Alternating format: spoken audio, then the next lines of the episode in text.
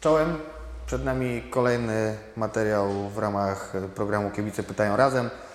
Udało nam się zaprosić na pierwsze w tym roku spotkanie Tomka Lisińskiego, nowego prezesa Odropole, więc myślę, że jest to dość łakomy kąsek. Z tego, ile pytań nam wysłaliście, też wnoszę, że dla Was jest to interesujący wywiad i po raz kolejny powstała z tego długa, długa rozmowa. Także zachęcam do jej wysłuchania, bo poruszyliśmy bardzo dużo, bardzo różnych wątków. 90% z nich pochodzi od Was, z Waszego zainteresowania tymi tematami wynika, więc zachęcam do tego, żeby mimo długości tego materiału znaleźć czas, odsłuchać czy obejrzeć. Z góry dzięki za to, że ten czas nam poświęcicie. Witam serdecznie w bodaj najbardziej prestiżowym odcinku naszych rozmów z serii Kibice Pytają Razem. Moim gościem jest prezes spółki akcyjnej Odropole, Tomasz Lisiński. Dzięki, że przyjąłeś nasze zaproszenie. Bardzo miło, że będziemy mogli sobie tutaj trochę czasu spędzić na rozmowie. Witam serdecznie. Już wysoko postawiona poprzeczka od razu, najbardziej prestiżowym odcinku, także już się stresuję. No nie zawsze takie szychy tutaj zapraszamy, czasem musimy kogoś mniejszego formatu, z, oczywiście z wielkim szacunkiem do wszystkich naszych poprzednich gości, którzy tutaj nas, nas już zaszczycili. E, To co, zaczniemy sobie tak rozgrzew, rozgrzewkowo. Jakbyś przypomniał, od kiedy jesteś związany z Odrą Opole, które przecież od, od małego masz, masz w sercu i w jak różnych rolach się w związku z Odrą pojawiałeś. No ja pamiętam, że tak, grałeś jako junior w Odrze, potem grałeś jako obrońca w seniorach, byłeś już członkiem zarządu, teraz jesteś prezesem spółki akcyjnej, w międzyczasie jeszcze taka rola trochę nadzorcza jako naczelnik Wydziału Sportu. No to z różnych stron ten nasz klub widziałeś, a a z Twojej perspektywy jak to wygląda? No faktycznie, ostatnio y, dużo analizowałem e, swoją jakby historię związaną, swoją historię, historię życia związaną z Odrą Opole i faktycznie przewija się przez praktycznie całe moje życie. Pierwszy raz przyszedłem do klubu mając bodajże 11 lat, kiedy przyszedłem na trening wraz z kolegami z podwórka, po to, żeby się sprawdzić już po tej selekcji podwórkowej, czy w ogóle nadajemy się do piłki e, klubowej. Kiedyś to wyglądało inaczej zdecydowanie niż to wygląda dzisiaj. E, Dzisiaj dzieci w wieku 4-5 lat są przewożone do klubu przez rodziców. E, Dla nich są prowadzone i organizowane zajęcia. Nie ma tej selekcji na podwórku. Kiedyś była selekcja na podwórku, my odważnie w kilku kolegów taką selekcję chyba sami określiliśmy, że przeszliśmy pozytywnie i zgłosiliśmy się do klubu. No, klubem pierwszego wyboru, mimo że gdzieś bliżej miejsca zamieszkania była dla mnie Gwardia Opole, kiedyś funkcjonująca na stadionie obecnym lekkoatletycznym, e, to, to pierwszym wyborem była Odra Opole. Ze względu na markę, ze względu na renomę, ze względu na popularność wśród kibiców. E, No, to chyba jest oczywiste. Przychodząc na pierwszy trening, e, znaczy nie, nie pamiętam tego treningu pierwszy raz, ale z pewnością dreszczyk emocji był e, i w każdych kolejnych rolach, w których później w klubie występowałem, o których tu zresztą powiedziałeś, zawsze ten dreszczyk emocji był. Zaczynając jako dziecko, trampkarz, junior młodszy, junior, następnie jakiś tam powrót do, do drużyny rezerw, powrót, e, wstąpienie do drużyny, pierwszej drużyny seniorów, e, czy tam jeszcze wcześniej do juniorów starszych, do, później rola członka zarządu stowarzyszenia. E, No wszystkie te role, które, które realizowałem w klubie dały mi wiele radości, wiele doświadczenia E, i mam takie, takie wrażenie, że też trochę niedosytu, e, ponieważ czułem, że jeszcze więcej mogę dla tego klubu zrobić i więcej temu klubowi oddać. Myślę, że nieprzypadkowo e, dzisiaj moja nowa rola dla tego klubu, ponieważ czuję się, że mogę coś więcej dla tego klubu e, zrobić. Klubu, który towarzyszy mi od dzieciństwa. Powiedziałeś jeszcze o, o roli takiej nadzorczej. E, Faktycznie sprawując funkcję zastępcy naczelnika czy, czy, czy, czy naczelnika w Urzędzie Miasta w Wydziale Sportu, starałem się wspierać wszystkie kluby z miasta Opola i, i nie mi to oceniać, czy to było, e, czy wspierałem je należycie.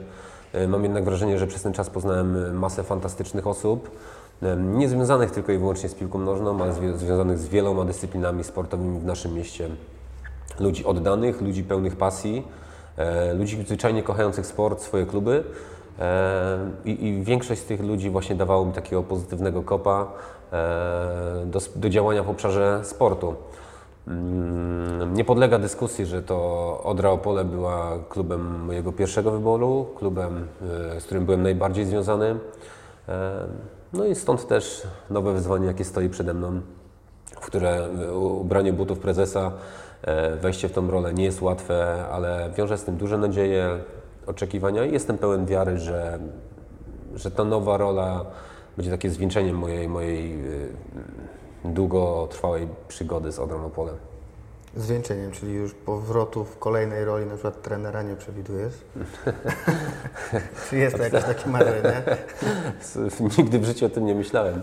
E, faktycznie, no, e, pasjonuje mnie i bardzo interesuje mnie praca trenerska, ale głównie z dziećmi. Mhm. Oczywiście mam uprawnienia trenerskie, licencję UFAB, więc jakąś tam podstawową wiedzę w tym zakresie mam. Szkolenie dzieci i młodzieży dla mnie zawsze było, mimo że nie jestem nauczycielem z wykształcenia, zawsze dla mnie było takim e, no, no ważnym elementem e, kształtowania ludzkich charakterów. Sam na swojej drodze życiowej poznałem wielu wspaniałych wychowawców, nauczycieli, trenerów, którzy, e, którzy w pewien sposób właśnie na mnie wpłynęli tak, że być może kiedyś ta rola również mi przypadnie ale na dzisiaj, się, na dzisiaj się na nie nie skupiam, chociaż ta praca trenerska zawsze, zawsze kusi. Tylko tak jak powiedziałem, głównie z młodzieżą, z dziećmi, bo, bo to jest bardzo wdzięczne i uważam, że to jest yy, bardzo przyjemne. Czyli na razie trenerzy Akademii mogą wiedzieć, że będą obserwowani i będą obserwowani przez kogoś, kto ma wiedzę o ich pracy. To znaczy z pewnością obserwowani będą, bez dwóch zdań. Ale najważniejsze i, i, co dla mnie jest, to jest dla mnie to, że, że będą mocno wspierani. E, ponieważ Akademia e, w Odrze Opole to jest e, ogromnie już dobrze funkcjonująca maszyna, w której setki dzieci uprawia codziennie piłkę nożną, setki dzieci, które jest zaangażowane w życie klubowe, którzy pracują pod okiem wielu bardzo dobrych trenerów. Trzeba po prostu tym trenerom pomóc, inspirować ich, wspierać w każdym codziennym działaniu. A, tych młodych zawodników, e, tym młodym zawodnikom pokazywać, że w przyszłości e, to oni mogą obierać koszulkę Odry Opole, koszulkę drużyny seniorów e, i to na ich mecze mogą w przyszłości chodzić kibice, kibice Odry Opole. Także na pewno ta Akademia to jest, to jest bardzo ważny projekt, ale, ale mówię, tym trenerom, tym trenerom zawsze, zawsze będą czuli wsparcie z mojej strony i, i to z tego miejsca deklaruję. Świetnie, bardzo fajnie. E, rozgrzaliśmy się trochę do tej rozmowy, więc teraz przejdziemy do tej części zasadniczej. Ja od razu uprzedzę i widzów, i Ciebie, ona będzie wyglądała trochę inaczej niż zawsze. Zazwyczaj było tak, że ja sobie opracowałem scenariusz, wiedziałem o co, o co chcę zapytać, przygotowywałem się do tej rozmowy na tyle, że móc e, jakoś tam rozmawiać. Dzisiaj mamy bardziej taki e, question and answers, czy jakby pewnie ktoś mnie poprawił z angielską wymową, ale, ale będą to takie pytania i odpowiedzi trochę bardziej luźne. Sporo osób te pytania nadsyłało. Niektórzy bardzo dużo, niektórzy pojedyncze. Ja je pozbierałem, przeredagowałem, one mają jakoś tam przeze mnie nadaną formę. E, natomiast to są pytania od, od bardzo wielu kibiców, uzupełnione trochę może moimi, moimi prywatnymi pytaniami. Wszystkim, którzy pytania wysyłali, bardzo za to dziękujemy.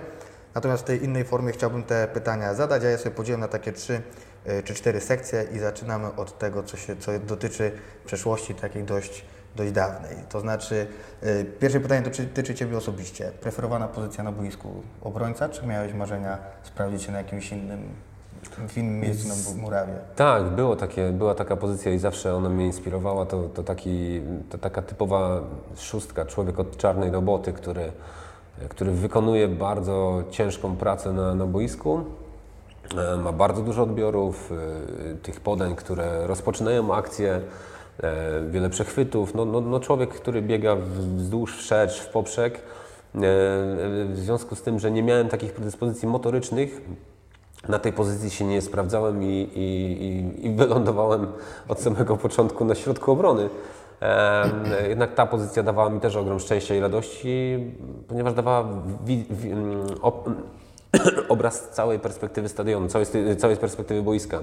Od tyłu zawsze było widać przemieszczanie się, poruszanie się zawodników wszystkich formacji, e, więc tak naprawdę ten, ta perspektywa patrzenia była tylko i wyłącznie powiedzmy sobie 180 stopni, e, a na środku boiska 360 stopni, więc może tamta pozycja szóstki była dla mnie za trudna, Stąd też szybko trenerzy zreflektowali się, e, żeby mianować mnie, przemianować mnie na środkowego obrońcę. Do dzisiaj e, najbardziej podziwiam tych zawodników, którzy właśnie tą tytaniczną pracę wykonują na, na, na przy- przysłowiowej szóstce i aczkolwiek no, no, no, nie oni decydują głównie, nie, nie ich widać na boisku, nie ich się głównie ocenia, ale to są takie role, które właśnie są niewidoczne, a bardzo cenne. Mhm. A jak z tej perspektywy właśnie obrońcy oceniasz to, jak się piłka zmieniła? No bo przecież przez wiele lat obrońcy to byli faktycznie tacy zawodnicy, którzy prawie że linii środkowej nie przekraczali.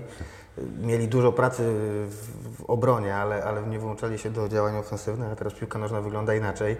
Obrońcy na, całym, na całej murawie muszą grać. Y, Podoba Ci się tak, ta zmiana obrazu futbolu, tak naprawdę, takiego trendu? Nie no, no, futbol fantastycznie ewoluuje, czasami na nim nie e, i zastanawiam się, co nowego można wymyśleć, że już stanęliśmy przed ścianą, a, a trenerzy, menedżerowie e, wymyślają rzeczy, które nam się wcześniej by nie, nie przychodziłyby nam do głowy, nie, nie byliśmy w stanie sobie ich wyobrazić. Taką wielką, wielką rewolucją w futbolu dla mnie było przejście z trójki obrońców, kiedy się grało jeszcze ze stoperem i forstoperem na czwórkę obrońców. Pamiętam jeszcze Odrę Opole e, z 99 roku, kiedy walczyliśmy e, jako klub o awans do Ekstraklasy. E, Wtedy ta gra ze środkowym obrońcą, którym, którym był Stefan Machaj. To, to taki archaizm, ale, ale na tamte czasy to był bardzo skuteczny. E, I, i na, nagle przechodziło się na czwórkę obrońców, czyli całkiem inne ustawienie, granie w linii. E, Myśmy też w juniorach mieli bardzo dobrego trenera, który nas prowadził, który nas uczył tego systemu, e, co spowodowało, że to taka, to taka była rewolucja bardzo duża w pojmowaniu futbolu. E, Oczywiście dzisiaj podstawą większości e, klubów w Polsce, podstawą takiej, tej, tej piramidy ustawienia obronnego jest, jest czwórka obrońców. I, I to jest, uważam, bezpieczne ustawienie, które daje duże możliwości gry do przodu, również dla bocznych obrońców. E, No i, i, i takie, takie najłatwiejsze do nauczenia się dla wszystkich, ponieważ w większości grupach młodzieżowych, w większości klubów właśnie takiej, takiego ustawienia się uczy. Są oczywiście rozwiązania z trójką obrońców, e, chociażby bliski nam e, w rywalizacji ostatnich lat Raków Częstochowa e, w takim ustawieniu grał, co jest widowiskowe, bez dwóch zdań, ale też wymaga dużo poświęceń, żeby się tego nauczyć. Cieszę się, że obecny trener Odry Opole e, traktuje e, naszą, naszą obronę buduje w oparciu o czterech obrońców. To też był jeden temat z naszych rozmów, nim zawarliśmy umowę z trenerem, e, rozmawiając o formacji, o sposobie grania. Jeden z argumentów, który nas przekonał do tego, że właśnie to trener e, Bremer powinien prowadzić Odrę Opole. Mhm. Mimo, że to odbiega od narodowego modelu gry, który zakłada pięciu obrońców już teraz. E, no, Faktycznie, no, no, myślę, że każdy powinien swój własny system e, stworzyć, swój własny system realizować. E, Czy to jest pięciu obrońców, czy to jest trzech, czy to jest, czy to jest czterech. Najważniejszy jest efekt finalny tak naprawdę. E, To ile jest w bramce przeciwnika piłek, a ile jest w naszej bramce i za to jesteśmy później tak naprawdę wszyscy rozliczeni i z tego powodu się później cieszymy albo wszyscy o tym mówimy i się tym smucimy. Dokładnie. Y, To lecimy dalej. Następne pytanie też dotyczy jeszcze Ciebie osobiście, a nie całego klubu. Czy pamiętasz jakiś jeden mecz, który określiłbyś najlepszym w swojej karierze, albo jakiś szczególnie pamiętny, który zapadł Ci w pamięć, tak w sposób szczególny? Czy jednak w tych meczów było tyle, że trudno wybrać jakiś taki nadzwyczajny? To znaczy, meczy było bardzo dużo. No, mam wspaniałe wspomnienia jeszcze z takiej z piłki juniorskiej. E, Kiedy naszym trenerem e, w, juniorach był trener Dariusz Kaniuka, doprowadził nas do, do stosunkowo dobrego wyniku, bo zajęliśmy w roczniku 81, czyli właśnie moim piąte miejsce w Polsce, e, rywalizując z zespołami z ekstraklasy. To, to było bardzo dużo, wygrywając makroregionalną Ligę Juniorów, gdzie w tyle zostawialiśmy Górnik Zabrze, GKS Katowice, e, Gwarek e, Zabrze, Ruch Chorzów. Naprawdę mocne kluby jak na, na, na tamte czasy. W finałach spotkaliśmy się z Polonią Warszawa, Lechem Gdańsk. No, zajęliśmy ostatecznie piąte miejsce i wydaje mi się, że to były bardzo fajne wspomnienia. E, W piłce seniorskiej również kilka takich, takich, takich wątków było, e, które dawały dużą, dużą radość, ale jakiegoś no, to wielkiego, wielkiego takiego swojego meczu, jednego, jednego nie jestem w stanie przypomnieć, ale może i też dlatego, że mm, często patrzę w przód, nie w tył, nie bardzo się skupiam na tym, co było, tylko nad planami i, i celami, które mam przed sobą do zrealizowania. Ale y, wracając do tamtych meczy, pamiętam również jedno, jeden taki mecz, kiedy graliśmy e, z Rakowem Częstochowa. Naszym trenerem był e, trener Copiak. Wtedy e, graliśmy mecz na wyjeździe. Mm, Ostatecznie myśmy ten mecz wygrali. Ja w przerwie pamiętam, że trener zmienił mnie i wprowadził Łukasza Ganowicza na moją pozycję.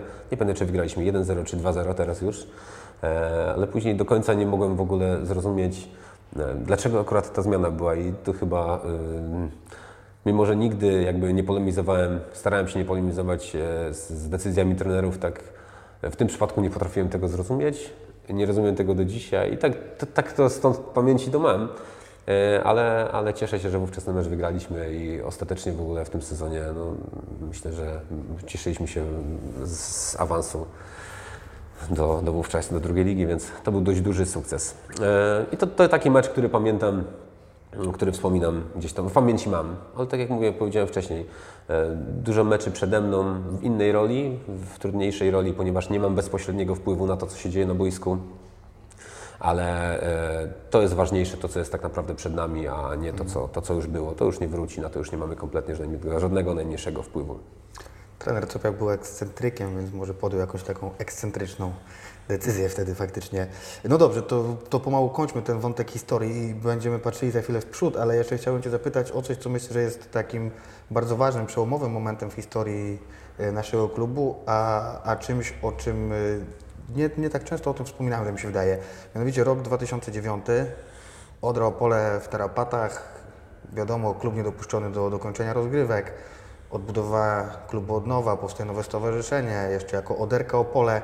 Zostajesz wtedy po raz pierwszy członkiem zarządu, czyli już w tej nowej roli, takiej bardziej powiedzmy formalnej, a mniej boiskowej, yy, działasz yy, dla klubu. Jakbyś mógł trochę przypomnieć, jak to było i jak to z Twojej perspektywy wtedy się działo, jak to odrodzenie Oderki nastąpiło? No faktycznie, to był bardzo trudny moment w historii klubu.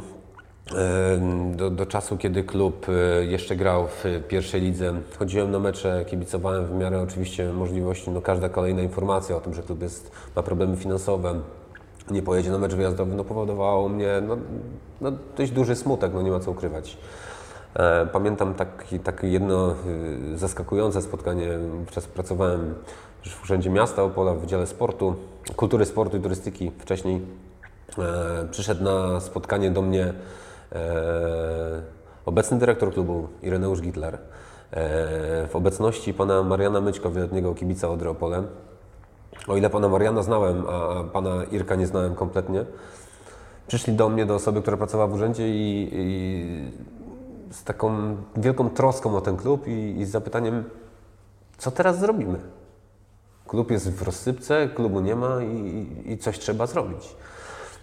Później przy kolejnych spotkaniach e, stworzyła się taka konkretna i, i, bardzo pracowita, nieformalna grupa.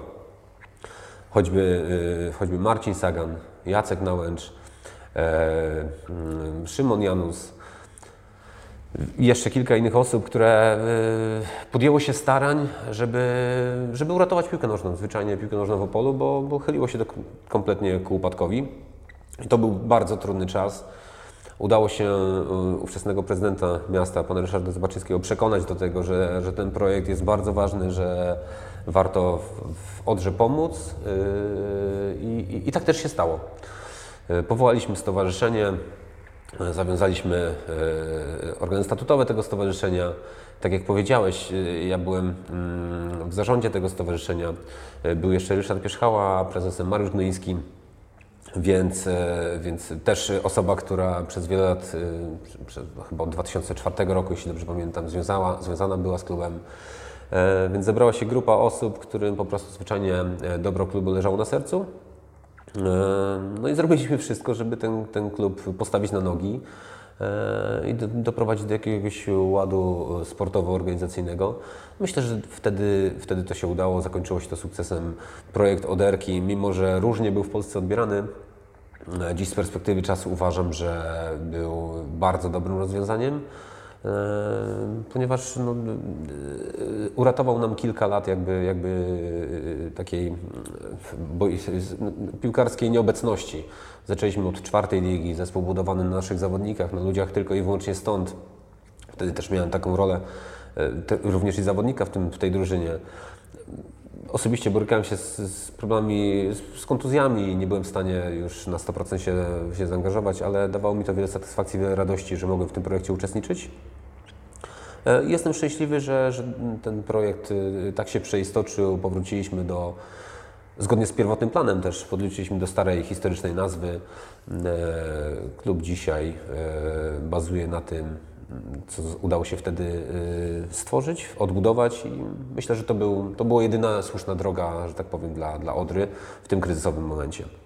Dokładnie, a nie wszyscy pamiętają, że to już minęła dekada od tego czasu i, i dzisiaj właśnie po dekadzie możemy już patrzeć na Oderkę jako na pewno pewien relikt przeszłości, ale też na coś, co jest właśnie takim fundamentem, od którego zaczęliśmy, bo jak to wtedy slogan głosił, każda wielka rzeka zaczyna się od źródełka. Tak, hasło było, hasło było bardzo dobre. Zresztą to była wtedy bardzo duża burza, burza mózgów.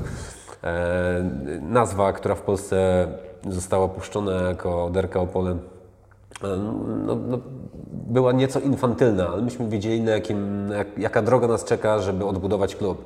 Byliśmy zdeterminowani, żeby to zrobić. Projekt zakładał, że ta nazwa będzie e, krótkoterminowa i tak też się stało.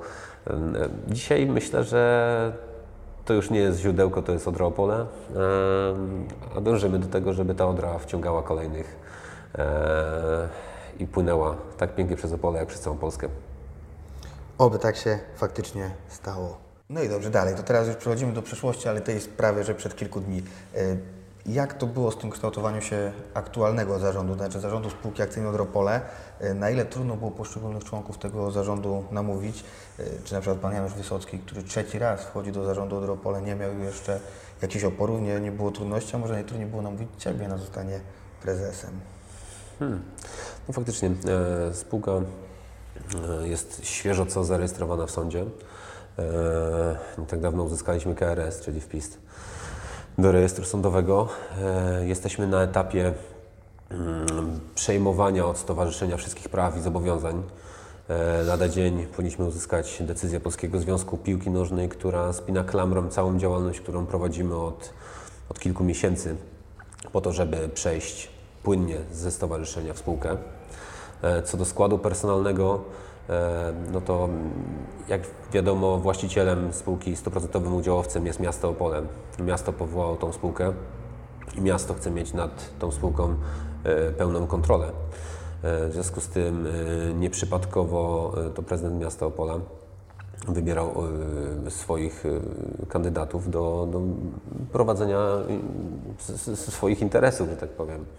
E, W Radzie Nadzorczej, jak już wcześniej powiedziałeś, e, przewodniczącym jest pan Janusz Wysocki, wieloletni prezes Odry Opole, e, który również w imieniu prezydenta reprezentował Radę Nadzorczą w innej spółce miej- miejskiej, to jest Park Naukowo-Technologiczny, gdzie wykazał się świetnymi wynikami, świetnym zaangażowaniem, więc nie tylko funkcjonuje w obszarze sportu, czy znamy go z obszaru sportu, ale jest to człowiek, który fantastycznie funkcjonuje w biznesie od wielu, wielu lat.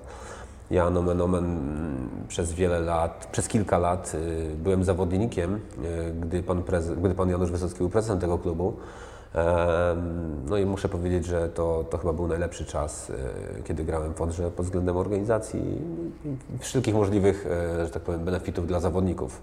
Zawsze o nich dbał, o nas dbał, więc, więc wiem jaki to jest człowiek, wiem jaką jakość ma i wiem, ile tak naprawdę może wnieść do naszej organizacji. Pozostałymi członkami e, są również, e, Rady Nadzorczej są również osoby reprezentujące energetykę cieplną Opolszczyzny, więc jakby e, głównego mm, sponsora, głównego partnera biznesowego klubu który tak naprawdę również też chce mieć wpływ na to, co się w spółce dzieje i jest to jak najbardziej uzasadnione i racjonalne. W związku z tym myślę, że e, osoby pana Mirosława Romanowicza i pani Natalii Gaweł powodują, że jest to e, połączenie osób, które tak naprawdę są i ze świata sportu, i ze świata biznesu i, i jakby z, obsługi, obsługę prawną również spółki e, mogą prowadzić na najwyższym mm, poziomie, e, wprowadzając ten ład korporacyjny, ponieważ spółka obecnie staje się, stała się już korporacją, więc, e, czy staje się automatycznie, staje się korporacją, więc e, myślę, że to połączenie powoduje, że podnosimy na pewno jakość. E, Jeśli, jeśli chodzi o e, pracę codzienną, realizowana będzie przez zarząd, ale i poszczególne piony mm, struktury organizacyjnej klubu. Nie wyobrażam sobie funkcjonowanie tego klubu e, bez sprawnego e, działu marketingu, e, który mm, będzie, będzie po prostu e, zwyczajnie pracował na, e, na to, by pozyskać jak największą liczbę partnerów biznesowych, żeby zachęcić kibiców do oglądania meczy. E, Pomysłów mamy masę, e, osoby do realizacji e, tych pomysłów również.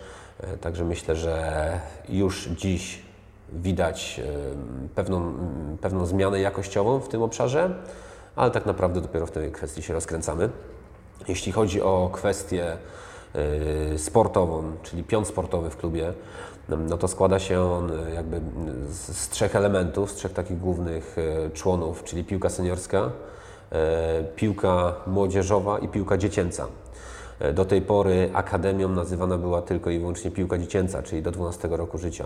E, Tu nastąpi też, e, czy już nawet wdrażamy tą zmianę, polegając na to, że akademia u nas już zaczyna się od 19 roku życia. Skupia zarówno piłkę dziecięcą, jak i piłkę młodzieżową. Tam mamy też poszczególnych koordynatorów w obszarze organizacji. Jest to Grzegorz Bryłka w piłce młodzieżowej, Marek Durej w piłce dziecięcej. I w obszarze sportu jest właśnie e, jest Darek Kaniuka, który jest e, w piłce młodzieżowej, a w piłce, w piłce dziecięcej Dominik Franek. E, Całość jako rolę dyrektora Akademii przyjmuje również Dariusz Kaniuka. Wydaje mi się, że taka mieszanka trochę rutyny, młodości, trochę wiedzy, doświadczenia, praktyków spowoduje, że ta Akademia będzie rosła w siłę. Jak powiedziałem, dla mnie to jest bardzo ważny element tej układanki od Opole. Trochę takim niezależnym bytem w tym wszystkim jest piłka seniorska, która, przez, którą, przez której pryzmat zawsze ocenia się sprawność klubu, sukces tego klubu. Ciężko to zmienić tak naprawdę, bo, bo, bo wszędzie tak jest, że piłka seniorska decyduje o obliczu klubu. E, Ja będę jednak walczył o to, żeby e, podnieść prestiż w Akademii, żeby ta Akademia rosła w siłę e, i była dla nas równie, również wizytówką, poważną wizytówką jak piłka, jak, jak, jak pierwsza drużyna seniorów w której te, zatrudniliśmy trenera. E, Dobór trenera również dla nas był nie trudną decyzją, ale y, po, na- nastąpił po długich analizach. E, Jesteśmy przekonani, że przyszedł do nas człowiek, e, który wprowadzi swoje zasady, wprowadzi swoje warunki, ale biorąc stuprocentowo pod uwagę to, na jakim etapie jesteśmy, jakimi zasobami ludzkimi dysponujemy i na pewno wykorzysta ten potencjał osób, y, które już w tym klubie są.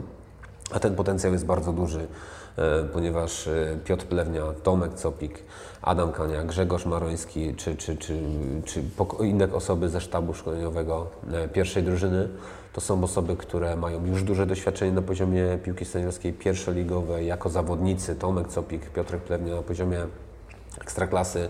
No, przeogromny potencjał, który trener y, Dietmar Bremer z pewnością wykorzysta y, i wierzę w to, że scementuje ten sztab, powodując to, że na wiosnę będziemy mieli naprawdę widowiskowo grającą drużynę, która będzie nas cieszyć, która będzie walczyć, a w której docelowo pojawiać się będą zawodnicy z naszej akademii. Super. Przebrnęliśmy w ten sposób przez wszystkie pytania, bo tak naprawdę zagajaliśmy o prawie każde z moich pytań, e, co bardzo ułatwia e, dalszą rozmowę, bo będziemy sobie mogli płynnie i trochę bardziej szczegółowo porozmawiać. E, To teraz tak, wiemy już, że spółka jest zarejestrowana, wiemy jakie będzie miała władzę, wiemy, że lada dzień powinna być decyzja z Polskiego Związku Piłki Nożnej. Czy w takim, w takim razie możemy mówić o jakimś takim krytycznym momencie, kiedy stowarzyszenie przejdzie do historii, a spółka faktycznie stanie się tym podmiotem zarządzającym opolską piłką, opolską odrą i będziemy, mo- możemy się spodziewać takiego komunikatu, czy to jest jednak proces płynny i po prostu on będzie następował małymi krokami i w którymś momencie to po prostu takie odcięcie pępowiny powiedzmy nastąpi? Czy na pewno nie będziemy chcieli e, likwidować stowarzyszenia nagle tu i teraz? To nie ma najmniejszego sensu. Stowarzyszenie może sobie funkcjonować, może sobie żyć. Oczywiście, jeśli wszystko będzie funkcjonować w spółce należycie, jeśli e, rozpoczniemy przygotowania, e, jeśli rozpoczniemy sezon, no nie, rundę wiosenną nie, bo już runda wiosenna zaczęła się zimą. Jeśli rozpoczniemy mecze na wiosnę już jako OKS Odra Opole S.A., a nic na to nie wskazuje, że będzie inaczej, no to będziemy pomału stowarzyszenie wygaszać. E, Nie nastąpi to od razu, nastąpi to może w przeciągu pół roku, może w przeciągu roku, e, ale już od e, pierwszego meczu e, 28 lutego w, Olsztynie e, będziemy występować. Wierzę w to, że będziemy występować pod nazwą OKS Odra Opole SA. E, No, no, a stowarzyszenie no, będzie, będzie tak jak jest, będzie funkcjonowało sobie, e, ale wszystkie prawa i obowiązki, póki nie zostaną w całości przekazane do spółki, e, no to, to nie zostanie zlikwidowane. Ale rolą stowarzyszenia będzie już tylko przekazanie tych wszystkich praw i obowiązków, ono żadnych nowych zobowiązań na siebie nie, nie zaciąga, tak? Żadnej nowej roli dla stowarzyszenia już nie przewidujecie. Tak, nie przewidujemy żadnej innej roli. E, Wszystko, wszystkie e, aktywa i pasywa zostały wycenione, zostały przekazane przez stowarzyszenie po zgodzie, po uzyskanej zgodzie na, na walnym zgromadzeniu stowarzyszenia. E, Także innej roli dla stowarzyszenia nie znajdujemy. Otwieramy nową furtkę, nową, nową, nową drogę dla Odry Opole e, i wierzę w to, że zwyczajnie nową jakość. Y, Wspomniałeś o tym walnym zgromadzeniu, w ramach którego przekazano te, te prawa i, i zobowiązania stowarzyszenia do spółki.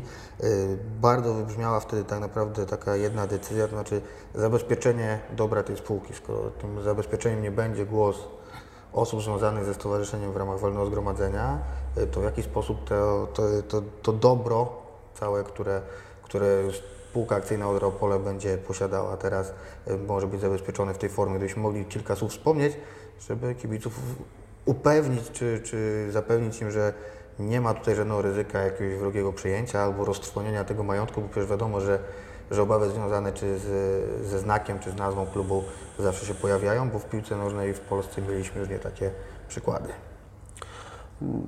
Rozumiem e, wątpliwości kibiców, chociaż ich kompletnie nie podzielam. E, Dzisiaj właścicielem stuprocentowym spółki jest miasto Opole.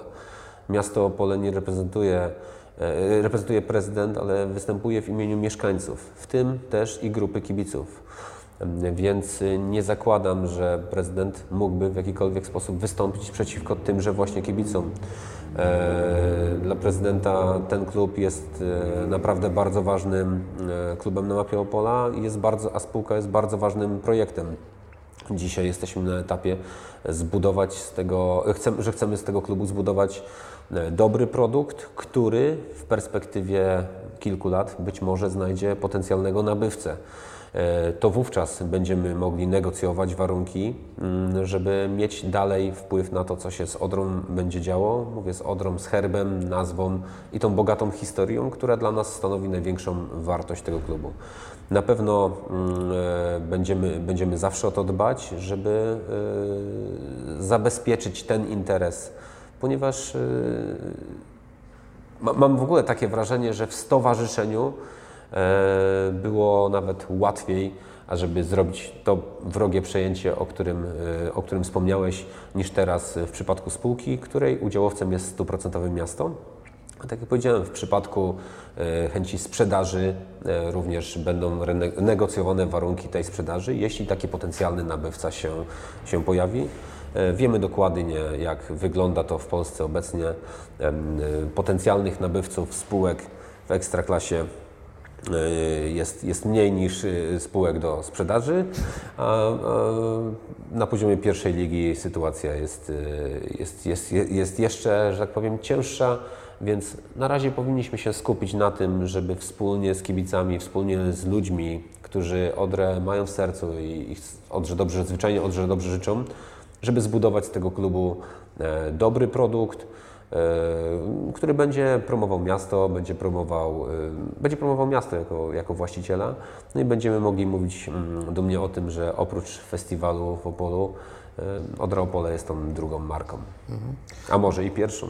No właśnie, no bo chyba tak naprawdę ta marka jest najlepszym sposobem zabezpieczenia, bo, bo łatwo sobie wyobrazić, że kolejnym prezydentem, a to zawsze któryś prezydent się zmienia, tak? Znaczy prezydent Wiśniewski y, na pewno nie będzie prezydentem już od dziś na zawsze, tak? Czyli można sobie wyobrazić taką sytuację, że, że w przyszłości jakiś prezydent y, będzie chciał jednak te pieniądze ładowane w spółkę Odra Opole i pieniądze, które ewentualnie można pozyskać ze sprzedaży jej praw, nawet jeśli one nie będą aż tak e, ogromne, jak się nam czasem wydaje, e, przeznaczyć na inny cel, ale wtedy właśnie odpowiednio dobrze zbudowana marka, odpowiednie związanie lokalnej społeczności z klubem będzie pewnie takim najlepszym gwarantem tego bezpieczeństwa, że nawet ktoś, kto niekoniecznie tak e, blisko jest związany z tym projektem spółki akcyjnej Odra Opole, nie będzie mógł na nią, że tak powiem, ręki podnosić. Znaczy na pewno no, im, większa grupa kibiców stoi za klubem, e, tym e, lepsze zdolności negocjacyjne są e, takiej grupy, więc dzisiaj powinniśmy się skupić na tym, żeby nie budować nowej Odry, starej Odry, niebieskiej Odry, czerwonej Odry, tylko po prostu Odry Opole. Wszyscy powinniśmy się skupić wokół jednego projektu. Każdy może dołożyć cegiełkę do tego projektu, każdy pomysł może niekoniecznie zostanie zrealizowany od razu, ale jeśli jest dobry, to z pewnością warto się nad nim pokłonić i, i, i, spróbować go wdrożyć. Dzisiaj pomysłów na klub e, naprawdę mamy sporo. Oczywiście one nie zostaną zrealizowane w perspektywie dwóch, trzech, czterech miesięcy, roku, czy nawet półtora roku. Dajemy sobie perspektywę trzech lat, żeby zbudować ten klub jako taki, który będzie gotowy na walkę o ekstraklasę. E, Dzisiaj padła e, nazwa Rakowa Częstochowa. W moim odczuciu awans Rakowa Częstochowa bez posiadania stadionu e, to jest takie, mm, to, to- jest ograniczona radość z tego, co udało im się osiągnąć. Bez posiadania infrastruktury sportowej jest konieczność rozgrywania meczy poza miejscem, poza siedzibą klubu. Dla mnie to jest bardzo, bardzo mało komfortowe i wręcz powiem, że z punktu wizerunkowego jest to strzał w kolano, bo bo jednak yy, kibice utożsamiają się z miastem, utożsamiają się z klubem i, i, i, klub powinien rozgrywać swoje mecze na, na, w miejscu, gdzie ma swoją siedzibę. E, Stadion, ym, który dzisiaj nie spełnia wymogów ekstraklasowych, e, również e, w perspektywie 3-4 lat powinien przejść do historii. E, Wówczas będziemy już mieli obiekt spełniający wymogi Polskiego Związku Piłki Nożnej E, i jeśli zgodnie z tym, jeśli zgodnie z naszym projektem zbudujemy klub na, mar- na miarę ekstraklasy, no to będziemy gotowi, żeby o tą ekstraklasę mocno powalczyć, a może nam się ją uda wywalczyć i będziemy mieli ekstraklasową Odrę na nowym stadionie. Choć Raków Częstochowa jest też przykładem klubu, od którego ciągle można się trochę nauczyć, bo tam wiele tych pionów klubowych funkcjonowało bardzo dobrze już w pierwszej lidze. Nie, bez dwóch zdań, oczywiście. Mówię tylko o no, skoro awansowali na poziom ekstraklasy, no, no, no na pewno dużo elementów musiało tam działać. Em, Z pewnością też y, y, Akademia, na którą kładzie się tam coraz większy nacisk, e, ma wiele do zaoferowania i i piłka seniorska rozwija się bardzo dobrze. No jest to projekt, który w pewnych aspektach jest dla nas, jest dla nas y, może stanowi dla nas jakiś tam wzór. E, Na pewno mówię o tym, że bez stadionu budowanie zespołu to, no to jest na krótką metę w moim odczuciu. Zdecydowanie, stadion bardzo nam się przyda. Y, Dobrze, to przechodzimy do kolejnego pytania, które, które dostaliśmy przygotowując się do tej rozmowy. Y, Pojawiają się takie zarzuty, że jeśli chodzi o personalia, to doszło do zmian, ale tak naprawdę o to, kto rządzi z tylnego fotela, to, to niewiele się zmieni, bo przecież i pan Janusz Wysocki jest powiązany z, y, z, biznesowo z panem Ryszardem Wójcikiem i mówi się, że ty także masz powiązania tutaj z, z poprzednim właścicielem czy sponsorem, kluczowym sponsorem Modropole. Jak byś na to odpowiedział, byś się do tego ustosunkował? Y, Opole jest niewielkim miastem, więc tak naprawdę równie dobrze, Albert, ja mogę być z Tobą powiązany, choć nie wiem, czy tak jest. Ja mam za mało pieniędzy, żeby kogoś powiązywać. Ale może mamy jakieś inne relacje. Nie, no, y, y, ja z wielkim szacunkiem podchodzę zarówno do pana Janusza Wysockiego, e, jak i pana Ryszarda Wójcika. E, Wrócę jeszcze trochę do historii. Pamiętam, kiedy jeden z pierwszych meczy, na których byłem, miałem bilet w ręce, e, może to był 93 rok, jeden z, z klubów, który przyjechał do Opola, bodajże AKS Niwka, czyli poważne wydarzenie sportowe przy ulicy Oleskiej. Biorę bilet do ręki i na tym bilecie już widzę logo e, firmy Sinbad. Przez kolejne lata firma Sinbad zawsze była bliska przy klubie i zawsze wspierała e, w różnych obszarach e, Odry Opole. Wydaje mi się, że w ten sposób e, traktowanie sponsora jak, e, czy partnera, który, który od lat wspiera ten klub, no jest mocno niesprawiedliwe i mocno krzywdzące. E, Co do zarządzania z tylnego fotela, tak jak powiedziałeś, tak jak to nazwałeś, e, nie za bardzo wiem, mm, kto mógłby zarządzać z tego tylnego fotela, bo e, no, no, spółka jest stuprocentowo miejska, więc e, to może prezydent zarządza z tego tylnego fotela, ale tak naprawdę bardziej z przedniego, bo jest właścicielem. Nie, myślę, że takie powinniśmy bardziej, bardziej łączyć się niż, niż dzielić w pewnych, w pewnych obszarach. Tak jak mówię, dla mnie każdy pomysł ze strony kibiców, jestem na niego otwarty, mogę o nim porozmawiać. E, ale liczę na, na pełne zrozumienie i szacunek chociażby do osób, które e, wspierają ten klub, pomagają temu klubowi. Nie robią to e, tylko i wyłącznie dla własnego interesu, jak niektórzy uważają. Wydaje mi się, że powinniśmy dużo bardziej docenić te osoby, które przy tym klubie były, były od lat, choćby jak pan Ryszard Wójcik. Ja w tych słowach, o których mówisz, również gdzieś tam zostało mi przytoczone, że jestem powiązany z panem Ryszardem Wójcikiem. Przyznam szczerze, że dla mnie to był ciężki szok, e, więc e, łatwo jest komukolwiek przykleić łatkę. E, myślę, że nie o to chodzi w tym wszystkim. Można każdemu wszystko powiedzieć, tak naprawdę, tylko później tej tezy trzeba obronić, a tutaj już czasami brakuje odwagi. Dlatego Skupmy się na Odrze Opole, skupmy się na ludziach, którzy chcą tej Odrze Opole pomóc, e, skupmy się na osobach, które Odrze Opole mm, od lat y, wspierają, a, a, może i nawet mają w sercu. E, I wrócę do tego, e, do tego historycznego biletu z meczu z AKS Niwka. Nie, oczywiście tutaj nie chodzi o to, żeby, żeby panu Ryszardowi Wójcikowi odbierać jakieś zasługi, ale może właśnie to, że tyle lat zawsze był zaangażowany w klub, to, że wspierał go od, od na pewno początku lat 90., tu na 100%, jak wspomniałeś. E, czy to nie budzi właśnie takiego ryzyka, tak, że będzie chciał pozostać aktywny właśnie w tej kwestii takiego zarządzania klubem? No bo umówmy się, e, bez, e, bez udawania czegokolwiek, tak, w ostatnich latach rodzina panu, pani, panu, państwa Wójcików miała ogromny wpływ na to, jak klub funkcjonował, tak? I czy po prostu nie istnieje ryzyko, że będzie wola, nawet taka podświadoma i nie, nie chodzi tu o jakieś, jakąś złą wolę, tylko po prostu taką podświadomą wolę utrzymania tego wpływu na, na. Myślę, że jesteśmy po wielu rozmowach e, z panem Ryszardem Wójcikiem e, i z synem pana Ryszarda Karolem, ówczesnym e, dotychczasowym prezesem Odropole. Myślę, że z ich strony widać wielką chęć wsparcia tego klubu, ale niekoniecznie współdecydowania o, o każdym aspekcie pracy tego klubu. E, oczywiście, jeśli e, ktokolwiek wykłada, że tak powiem, swoje prywatne pieniądze na dany projekt, no to chce wiedzieć, w jaki sposób one są wydatkowane. E, więc tutaj w 100% rozumiem jakby zainteresowanie ze strony pana Ryszarda. Ale nie ma żadnej, żadnego sygnału, że pan Ryszard jest zainteresowany zarządzaniem w tym klubie czy prowadzeniem tego klubu. E, myślę, że możemy tutaj liczyć na dużą, dużą pomoc e, i wsparcie i, i z pewnością klub zawsze pozytywnie będzie się wypowiadać o osobach i podmiotach, które ten klub wspierają e, i nie będzie nawiązywał współpracy z tymi, którzy, którzy źle mówią o, o naszych partnerach i, i to, to, to jest dla mnie najważniejsze. Musimy się, musimy się bardziej szanować, e, musimy budować jedność i, wspólno, i, i dużą wspólnotę wokół klubu, e, ponieważ chociażby ostatnie mecze Odro Opole pokazują, no, że w tym zakresie mamy bardzo dużo, bardzo dużo do zrobienia. Frekwencja na stadionie e, nie jest zadowalająca, zarówno sam klub, zarząd stowarzyszenia czy zarząd obecny spółki, jak i samych kibiców. E, wiemy, że można zrobić dużo więcej, można dużo większą grupę osób przyciągnąć na stadion przy ulicy Oleskiej, a tym bardziej na wiosnę, kiedy będziemy grali mecze naprawdę o stawkę.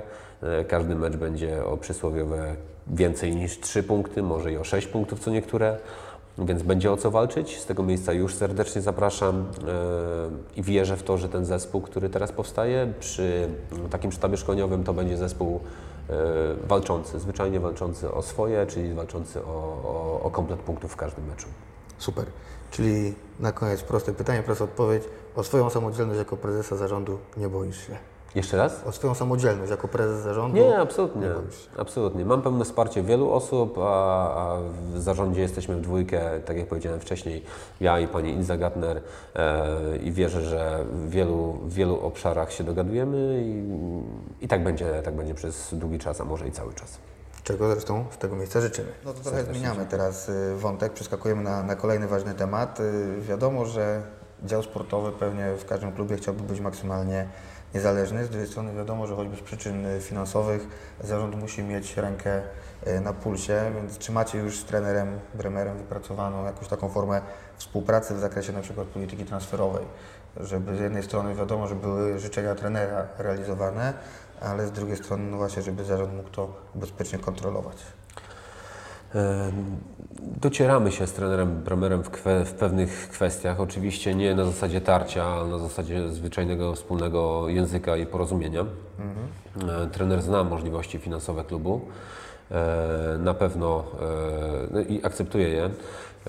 Na pewno nie będziemy, w, nie będziemy póki co szukać na siłę, bo takie mam wrażenie, że w Polsce często się to odbywa osoby piastującej stanowisko dyrektora sportowego.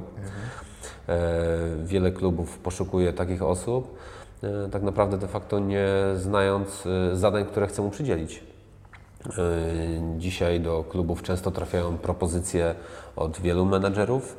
Kluby mają swoje sieci scoutingu i, i myślę, że mamy na tyle duże rozeznanie, jeśli chodzi o, o polską piłkę, że jesteśmy w stanie wyłowić i wyselekcjonować odpowiednie osoby. E, Moją e, taką domeną jest to, zarówno w obszarze zarządzania, jak i w obszarze pionu sportowego, żeby wykorzystać maksymalnie potencjał osób, które są już tutaj, które znamy, które wiemy na co stać i, i podejrzewamy, że można z nich wyciągnąć jeszcze więcej. E, Podobnie jest tak z naszym zespołem. E, Nasz zespół z pewnością nie jest to drużyna, nie jest to potencjał, który, który obecnie zajmują, to znaczy mają dużo wyższy potencjał niż obecne miejsce w tabeli. Nie mam najmniejszej wątpliwości, że tak jest. Należy pamiętać, że przy pierwszym zespole e, w zeszłym roku zostały, do, zeszłego, do, do zespołu zostały dokoptowane dwa bardzo e, duże wzmocnienia w osobie Mateusza Kuchty, który w ostatnich meczach broniąc e, zachował czyste konto i spisywał się bardzo dobrze, e, a sprowadzenie Arka Piecha w ciągu sezonu e, okazało się być bardzo dobrą decyzją, mm, ponieważ wprowadził elementy, których wcześniej nie było taką determinację. Dał, dał dużo świeżości zarówno w szatni, jak i na boisku. E, Są to transfery, które nie były realizowane przy wsparciu jakiegokolwiek dyrektora sportowego e, i, i tego się na pewno będziemy przez długi czas e, trzymać. Dużą rolę przy tych transferach odegrał Ireneusz Gitlar, który od wielu lat funkcjonuje w klubie, który ma duże rozeznanie, jeśli chodzi o sprowadzenie zawodników do klubu.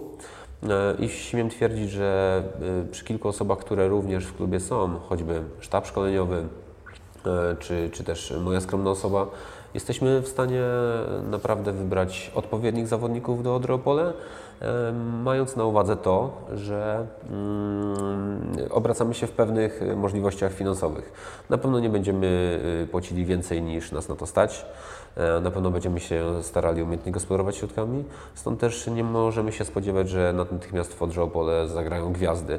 E, e, Każdy z tych zawodników obecnie jest, ma potencjał, który determinuje go do wyższej, wyższej i lepszej gry i wierzę, że trener Bremer wyciągnie to z tych chłopaków, co przyniesie efekty na wiosnę ale trener zna nasze warunki gry, y, wie, że y, wspólnie będziemy decydować o tym, jakich zawodników ściągamy. Dzisiaj prowadzimy rozmowy z trenerem w sprawie tego, jakich zawodników by chciał, na których nas stać y, i z pewnością y, dwóch, jeden lub dwóch takich zawodników dołączy do zespołu, ale jak od samego początku mówiliśmy, ten zespół nie, na pewno nie przejdzie żadnej rewolucji. E, Jest to tylko i wyłącznie ewolucja, e, która wierzę, że doprowadzi do tego, iż na wiosnę będziemy szczęśliwie, e, szczęśliwie utrzymamy się na poziomie pierwszej ligi. Ale, ale, ale z, pewnością, z pewnością to jest tak, że, że wszystkie te rozmowy z trenerem i jego propozycje są analizowane, propozycje zarządu w tym zakresie e, są przekazywane trenerowi i, wypracowujemy sobie wspólne nasze stanowisko, patrząc na, na, na, na pozycję, mapę pozycji, gdzie brakuje nam zwyczajnie zawodników, szukając tam uzupełnień czy wzmocnień, ale w pierwszej kolejności bierzemy potencjał tych zawodników. Być może przesunięcie tych zawodników spowoduje, że zrobi się gdzieś luka. Ważne dla mnie jest to również, żeby spenetrować najpierw teren województwa opolskiego, czy tu nie ma zawodników, którzy mogliby wzmocnić Odrę Opole, nie tylko i wyłącznie uzupełnić tą Odrę Opole, ale wzmocnić drużynę Odrę Opole. I wierzę, że za chwilę o takim jednym z takich transferów będziemy mogli mówić. I, i, i to, to jest bardzo, no, no to jest dla nas jakby kierunek, kierunek. Jest jeden obszar, jak już powiedziałem o dyrektorze sportowym, którego nie widzę zasadności funkcjonowania w klubie takiej osoby, ale z pewnością scouting poza województwem opolskim to jest obszar, nad którym chcemy pracować, przymierzamy się do tego. Jak już klub będzie gotowy, to na pewno e, odpowiednią osobę e, do takiej roli znajdziemy, która będzie miała zadania związane z wyszukiwaniem zawodników, ale poza województwem polskim. Jesteśmy dzisiaj w bardzo dobrej e, relacji i ściśle współpracujemy z Opolskim Związkiem Piłki Nożnej. Mamy przegląd wszystkich kadr młodzieżowych. To jeśli chodzi o ściąganie zawodników do pola z województwa opolskiego do grup młodzieżowych. Jeśli chodzi o tą piłkę seniorską, również mamy trenerów, którzy znają poziom czwartej ligi, poziom trzeciej ligi i, i tamten rynek mamy, ten rynek lokalny mamy dość dobrze spenetrowany. Brakuje nam dzisiaj troszeczkę wyjścia poza to województwo nad tym to jest obszar do, do, do pracy, nad którym chciałbym się skupić w najbliższym czasie. Super. To już ustaliliśmy w takim razie, że, że tym planem podstawowym na najbliższą rundę jest po prostu utrzymanie. E, ale czy w takim razie w klubie gdzieś już są tworzone jakieś plany awaryjne na wypadek, gdyby to się nie udało, czy, czy na razie skupiamy się na tej bieżącej pracy, na przygotowaniu do walki o utrzymanie, a ewentualne myśl o planie B dopiero w trakcie rundy albo pod jej koniec? Końcówka zeszłego roku e, pokazała nam, e, że w tym zespole jest bardzo duży potencjał i ten plan A e, po ostatnich czterech metrach stał się jak najbardziej realny. Oczywiście już e, po, po 10 meczach z zeszłego roku wiele osób skazywało nas na, na, na pożarcie, wiele osób widziało nas już w drugiej lidze. Jednak ta machina piłkarska pierwszoligowa nasza Odreopole odpaliła przy bardzo dużym zaangażowaniu ciężkiej pracy Piotrka Plewni i jego sztabu ludzi. E, wydaje się, że e, to był dobry kierunek e, i ten kierunek na pewno nie będziemy go zmieniać. Będziemy go zwyczajnie wzmacniać mm, i bardzo mocno wierzymy w to, że zespół się utrzyma na poziomie pierwszej ligi. Nie zakładamy scenariusza pesymistycznego mhm. związanego ze spadkiem który byłby bardzo trudny, spowodowałby trudny czas dla klubu, zwyczajnie. Oczywiście z tyłu głowy zakładamy taki wariant, ale nie wierząc, że on się, on się zwyczajnie ziści. Czyli mamy plan, ale nie wierzymy, żeby się przydał. Zostanie w szufladzie. Zostanie w szufladzie, mam nadzieję, na wieki. Oby tak było.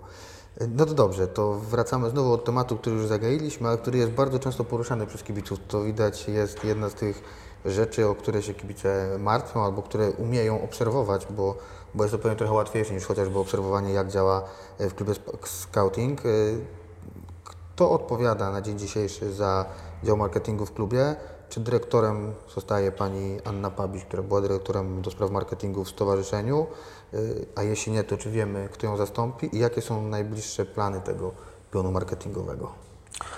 E, plan marketingu, czy pion marketingu e, dla mnie jest, jest trochę oczkiem w głowie, ponieważ ten wizerunek klubu przez ostatnie, ostatni czas no, był nieco nadszarpnięty pewne działania, które w klubie były realizowane, nie były, nie były wykonywane tak, jak ja bym sobie wyobrażał i, i myślę, że w tym e, obszarze mamy dużo do zrobienia. Oczywiście koniec zeszłego roku e, już pokazał e, nowe działania, gdzieś dla, dla tych najbardziej wnikliwych obserwatorów mogli, mogli już zauważyć mm, odrobinę nowej jakości. E, wracając do pani Ani Pabiś, e, pani Ania e, nie pracuje w klubie, nie jest zatrudniona w spółce OKS Odra Opole SA, więc jakby ten temat, ten temat nie powinien być już poruszany. Ta karta historii jest, jest zamknięta. Nie chciałbym personalnie dzisiaj mówić, kto odpowiada za, za dział marketingu, ponieważ nie jest już nie jest jeszcze kompletny i nie, nie w pełni jest nie w pełni jest y, potwierdzone jeszcze y, kilka osób, ale jak mówię, będzie to kilka osób, które będą realizowały y, wiele zadań, jak choćby Odra TV, jak choćby relacje z meczów wyjazdowych, gdzie gdzie będzie, będzie grupa osób jeździła z Odrą Opole na te mecze wyjazdowe, y, liczba, kilka osób, które będą się, będą identyfikowane z klubem, które będą przekazywać relacje na żywo na mediach społecznościowych, czy robić zwyczajnie materiały wideo z tych wydarzeń. Pion marketingu na pewno będzie się składał z osób, które będzie jedna osoba będzie zajmowała się, będzie spinała cały ten pion, osoba dyrektora marketingu. E, z pewnością zatrudniona w tym, osoby, w tym pionie będzie również osoba zajmująca się e, sprzedażą i, i wizerunkiem jakby klubu, dbająca o ten wizerunek i o sprzedaż oraz o relacje e, klubu w województwie. To jest dla mnie bardzo ważne, żeby odbudowywać te relacje, jak to było w latach świetności klubu, kiedy Odra Opole była marką dla całego województwa i była partnerem dla całego województwa. My musimy odbudować te partnerskie zasady i partnerskie relacje taką osobę z pewnością już w lutym będziemy mogli e, zaprezentować, że w klubie, w klubie pracuje. E, na pewno osoba e, realizująca no, media społecznościowe, czyli prowadząca Facebook klubowy, Twitter klubowy czy stronę internetową, a tak jak mówię, klub to nie jest tylko wyłącznie pierwsza drużyna, ale klub to jest też piłka seniorska. Dążę do tego, żeby to był spójny projekt, żeby media społecznościowe Akademii nie różniły się od mediów pierwszego zespołu, więc to też będzie osoba, która będzie prowadziła Zresztą, zresztą to już się dzieje, ale oficjalnie chcielibyśmy cały ten pion zakomunikować e, w lutym, e, przedstawić ten pion e, cały w lutym. No, osoba, która również realizuje materiały wideo czy, czy, czy materiały zdjęciowe, to są to, to, taki pion marketingu składać się będzie około, z około pięciu osób. Myślę, że to spowoduje, że oczywiście nie są to osoby, które są zatrudnione na umowę o pracę w klubie, są to na zasadach outsourcingu, czyli usług zewnętrznych, ale z pewnością nie będą to osoby takie, dla których Odra Opole jest projektem drugiego czy trzeciego wyboru, tylko Odra Opole ma być dla nich projektem pierwszego wyboru. E, są to i będą to osoby, które czują klub, rozumieją specyfikę e, piłki nożnej i, tej, i, i, i naszego klubu. E, jestem przekonany, że uda mi się taki zespół stworzyć, e, co przyniesie na pewno e, bardzo dobry efekt wizerunkowy dla klubu, ale jak zawsze potwierdzam i podkreślam, niezależnie od tego, co by marketing wykonał, szeroko pojęty marketing wykonał, to 80% to jest sukces pierwszego zespołu, to jest strzelenie bądź nie strzelenie karnego w 90 minucie, to później powoduje tak naprawdę, jak klub jest odbierany. Mm, ale nie, nie, nie, nie, nie, patrzymy na to, po prostu będziemy zwyczajnie e, budować ten pion marketingu, e, ponieważ on jest, on jest bardzo ważny z punktu widzenia wizerunkowego, odbioru społecznego e, i tego, czy Odra Opole jest widoczna w przestrzeni miasta, czy, czy nie. A bardzo, będę bardzo mocno o to zabiegał, żeby Odra Opole zwyczajnie po prostu w mieście było widać. W mieście i w województwie, no bo w województwie opolskim jest wielu kibiców, którzy przez lata jeździli na Odropole i myślę, że z biegiem czasu do tego schematu również wrócimy. Super. E, kolejne pytanie, które dostaliśmy, dotyczy już właśnie bardzo wąskiego e, działu tego marketingu, czyli, czyli wspomnianego Odra TV. Czy tutaj są jakieś plany na rozwój? Czy mamy już jakieś konkretne pomysły, jak to będzie funkcjonowało w przyszłości? No bo widać, że ten projekt to jest taki w Odrze trochę sinusoidalny. Było dobrze, potem była chwila długiego takiego przestoju prawie że do zera, teraz znowu wysoka aktywność dużo tych materiałów się, się pojawia, więc y, czy wiemy, co będzie w przyszłości? Czy to trzeba oczekiwać kolejnego zjazdu tej sinusoidy, czy tylko będziemy się pieli, pieli w górę i będzie coraz więcej, coraz lepszych materiałów? E, ten projekt Odra TV, e, który gdzieś tam mm, re, realizujemy od, e, realizujemy już mówisz na tej wzwyżce na tej sinusoidzie, myślę, że trwa od, od może od, od, dwóch miesięcy, jeśli dobrze, jeśli dobrze kojarzę. Mamy, mamy ludzi, którzy się zajmują tym obszarem.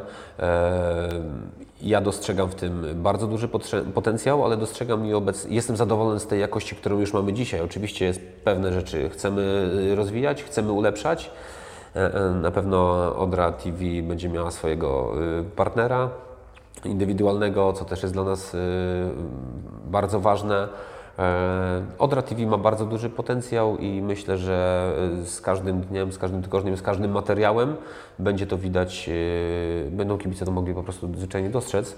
No, na pewno będziemy się chcieli jak najwyżej utrzymać, tak jak mówisz o tej sinusoidzie, na góry tej sinusoidy, no ponieważ ludzie dzisiaj nie za bardzo są zainteresowani czytaniem materiałów, lubią oglądać zdjęcia, mieć przekaz obrazowy, a najbardziej już chyba lubią oglądać materiały wideo.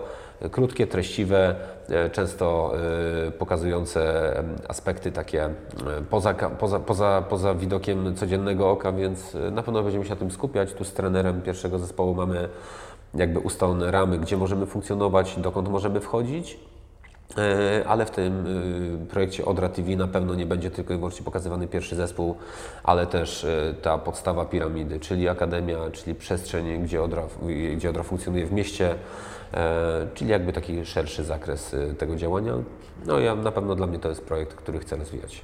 Super, bo to też pozwala budować jednak e, takie życie z klubem z jednej strony, ale też markę e, i klubu, i osób z nim związanych, no bo przecież bardzo często można opierając na tak czy inaczej prowadzonych rozmowach pewne postaci w, dla klubu budować, e, kreować ich na, na bohaterów lokalnych, ale można by też kogoś gdzieś tam powiedzmy ukrócić w ten sposób, tak to łatwo sobie wyobrazić, że, że taka rozmowa bardzo często jest, może być drzwiami, które otwierają albo zamykają się za kimś.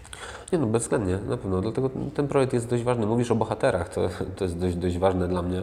Ja też e, gdzieś tam cenię sobie bardzo bohaterów, których ja miałem przyjemność spotkać, będąc zawodnikiem czy kibicem Odropole. Dla mnie e, żywymi legendami tego klubu e, są takie osoby jak e, Wojciech Tyc, e, Wiesław Korek. E, namacalnie no, są osoby, z którymi mogę dziś porozmawiać i myślę, że wielu kibiców chciałoby z nimi porozmawiać. E, Jest też pomysł na zagospodarowanie, czyli na, na włączenie do, do, do projektu Odropole SA e, zawodników z tych późniejszych pokoleń, e, których pamiętamy jeszcze z meczy w latach e, 2000, końca lat 90. E, Kilka takich osób jest, kilka osób e, chce, chce pomóc temu klubowi, chce zwyczajnie e, oddać to, co klub im dał, bo w taki sposób z tymi osobami rozmawiam. E, Dzisiaj Józef Rzymańczyk to jest osoba, która, która dla wielu kibiców gdzieś tam może z pokolenia mojego no jest takim symbolem Odry Opole. E, oddany sercem temu klubowi, a takich osób jest jeszcze kilka e, i chciałbym je zainteresować, prowadzę z nimi rozmowy i, i widziałbym je w przestrzeni, szeroko pojętej przestrzeni klubowej. Myślę, że o tych, o tych osobach i o ich zaangażowaniu w klub też niebawem będziemy mogli komunikować. No świetnie, bardzo, bardzo dobra wiadomość. Y, Tylko teraz tak, skoro tych planów jest tak dużo, chcemy rozwijać bardzo różne działy, bo i marketing, i przyciągać nowe osoby, i mówiliśmy o pozyskiwaniu y, kolejnych kibiców i o wyjściu do województwa, to na to potrzeba y, pieniędzy. Czy skoro tak są jakieś konkretne pomysły na przyciąganie nowych partnerów, nowych sponsorów do spółki, a jeśli tak, to czy możemy jakieś, jakieś rąbkę tajemnicy zdradzić, tak? Czy z kim rozmawiamy, czy właśnie w oparciu o co chcielibyśmy te rozmowy prowadzić? Z pewnością e, ten obszar finansowania klubu jest takim jest newralgicznym e, obszarem, ponieważ bez e, odpowiedniego zabezpieczenia finansowego możemy mieć masę pomysłów, których nie uda nam się zrealizować, albo uda nam się zrealizować przysłowiowo po łebkach. Dla nas gwarantem dzisiaj jest miasto Opole, które wie, że to jest projekt rozwojowy, więc możemy liczyć na, na, nie mówię, że zabezpieczenie wszystkich potrzeb ze strony miasta, bo to, to, to, to jest wręcz nierealne i niemożliwe ale żeby y, rozwinąć ten klub, musimy w ten klub zacząć inwestować e, i, i za, za, tym, za tą inwestycją właśnie stoi miasto, za tą inwestycją stoją partnerzy biznesowi, którzy już przy tym projekcie e, są od lat. E, No i mamy też pomysł na pozyskiwanie kolejnych sponsorów, na pewno sponsorów mniejszych czy tam, czy tam średnich sponsorów, którzy, którzy w, przy wejściu do klubu mogą się czuć jak, jak nasi partnerzy e, wiodący. O to chcemy zadbać, na to mamy pewne pomysły. E, Chcemy, żeby osoby, które wspierają klub Odropole e, mogły się spotykać, mogły ze sobą rozmawiać, mogły rzucać pomysły w naszym kierunku, które jesteśmy w stanie dla, dla nich zrealizować, ale e, żeby mogły ze sobą nawiązywać zwyczajnie relacje biznesowe które są tak ważne, a, miast, a- a stadion jest bardzo dobrym miejscem, gdzie można, można się spotykać i o tym rozmawiać. Więc na pewno będziemy o to dbali. E, tylko tak jak mówię, to nie jest, e, no, no, to nie jest na już, to nie jest na, na, na, na, za tydzień, po prostu to są bardzo ważne rzeczy, ale na początku musimy stworzyć odpowiednią organizację, bez której w moim odczuciu nie ma możliwości, e, żebyśmy zachęcili ludzi do, do, do wejścia w ten projekt. Ten projekt musi być atrakcyjny z punktu widzenia otoczenia zewnętrznego, a żeby był atrakcyjny, tak jak wcześniej powiedziałeś, musimy czymś zainteresować, y, choćby mediami społecznościowymi, choćby przekazem telewizyjnym, który będzie profesjonalny.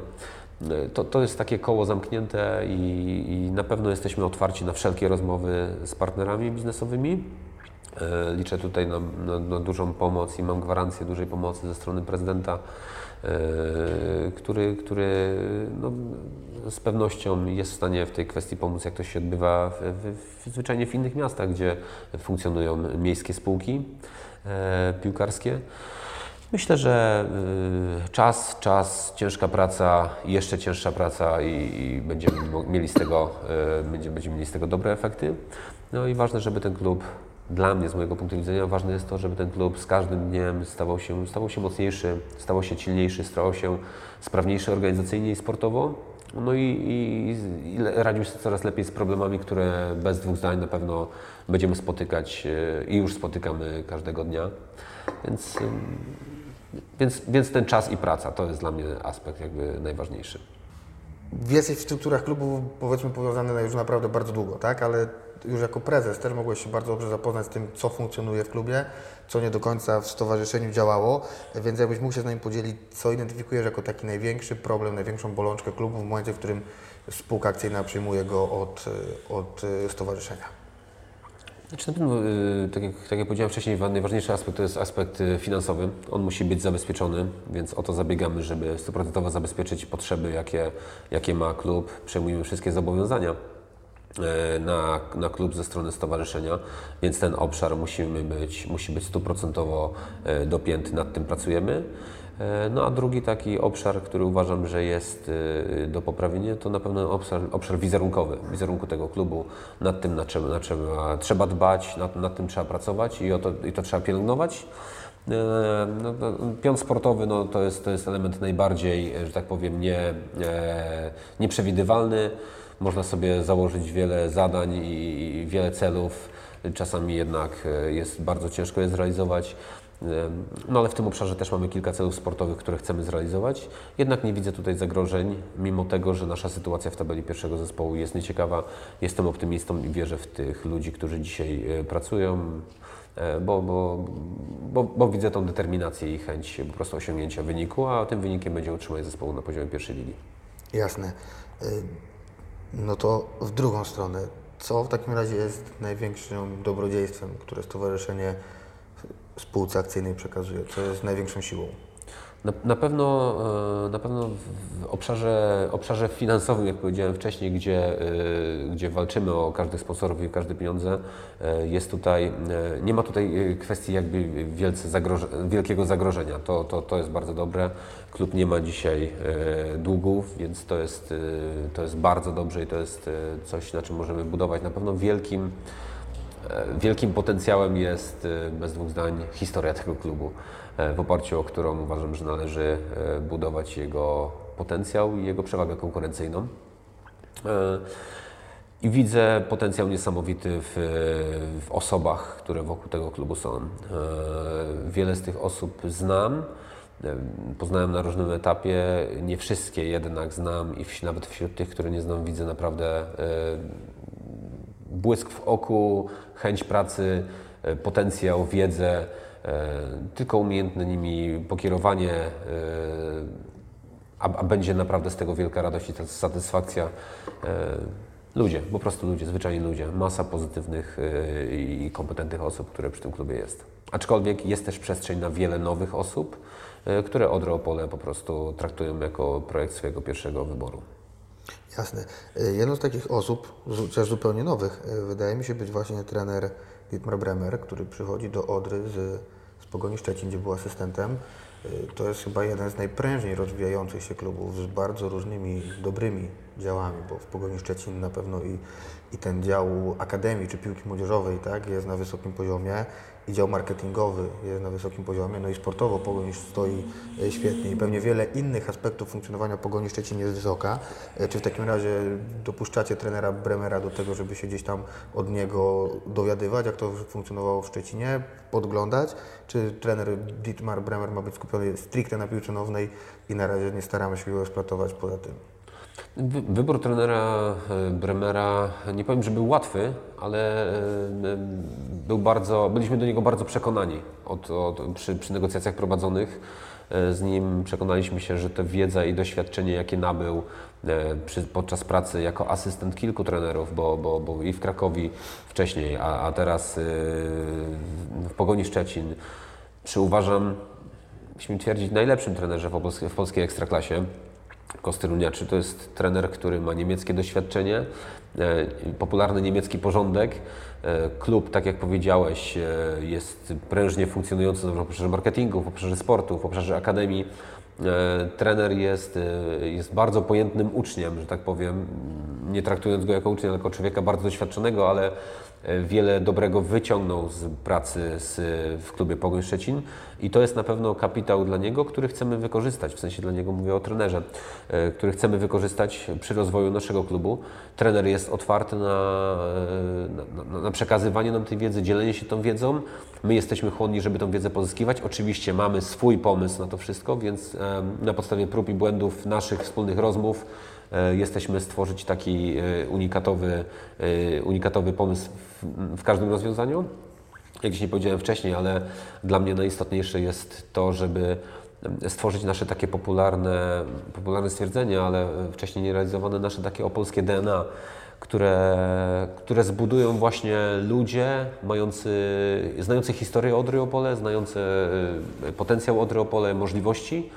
E, I nieprzypadkowo e, w tym projekcie jest właśnie trener Bremer między innymi, który w Odrze Opole również przez krótki, bo krótki czas, ale funkcjonował e, i, i wiele osób pamięta go z tamtych czasów, choćby to, że przychodząc na obiekt treningowy przy ulicy Północnej, czy na stadion przy ulicy, przy, przy ulicy Oleskiej, trener Bremer już na pierwszym spotkaniu czuł się e, tam e, swojsko, czuł się tam nie jako, jako obcy człowiek, ale jako ktoś, kto te mury i te ściany zna, chociaż Centrum Sportu wówczas nie istniało, ale osoby, które zarządzają Centrum Sportu, choćby Grzegorz Bryłka, który jest kierownikiem obiektu, e, zna trenera, więc wierzę w to, że ta współpraca przyniesie efekty, ponieważ jest na zwyczajnych partnerskich zasadach. Świetnie. Znowu, zmiana trochę tematu, ale jesteśmy w takim miejscu, że, że trochę głupio byłoby o to nie zapytać. Znaczy, jesteśmy w ośrodku Kibice Razem, yy, czyli w takim miejscu, które wyraźnie przeplata kibicowanie i piłkę nożną z, takim, z taką aktywnością prospołeczną, tak? Więc, więc pytanie jest takie, skoro taka idea właśnie zżywania czy spajania klubów piłkarskich z lokalnymi społecznościami, zaangażowania i społecznej odpowiedzialności tych klubów jest coraz bardziej popularna, y, to jak Ty się na to zapatrujesz jako sternik Odry Opole i jak widzisz realizację takich założeń właśnie w Opolu w naszym klubie? Nie, nie chciałbym z tego miejsca udowadniać, ale gdzieś od początku y, przy tym projekcie Kibice Razem jestem z Wami. B- Będąc naczelnikiem Wydziału Sportu, wiele rozmów na ten temat przeprowadziliśmy. E, Pamiętam, jak ten projekt powstawał, byłem tego bardzo dużym zwolennikiem i optymistą co do, co do powodzenia tego projektu. E, Widzę wiele e, obszarów naszego wspólnego działania, gdzie możemy, e, klub i stowarzyszenie, możemy wspólnie się, wspólnie budować wizerunek, pozytywny wizerunek Odry Opole. E, Wiele Waszych inicjatyw uważam za, za, za, fantastyczne i, i nie tylko i wyłącznie promują Was jako stowarzyszenie, ale promują zwyczajnie niebiesko-czerwone barwy i historię Odry Opole. E, Choćby bieg tropem wilczym, w którym sam wielokrotnie, kilkakrotnie uczestniczyłem i, i sprawiało mi to wielką satysfakcję i wielką radość, niezależnie od tego, że, że lubię uczestniczyć w takich imprezach, ale ta impreza e, jest bardzo dobrze zorganizowana i tutaj pokłony w Waszym kierunku. E, Mikołajki, które organizowaliście, również jest to impreza, która e, trafia do najmłodszych. Bardzo dobrze dzieciaki się tam czują. Ja jako dorosły również e, nie, nie, czułem się tam, nie czułem się tam źle, a wręcz przeciwnie.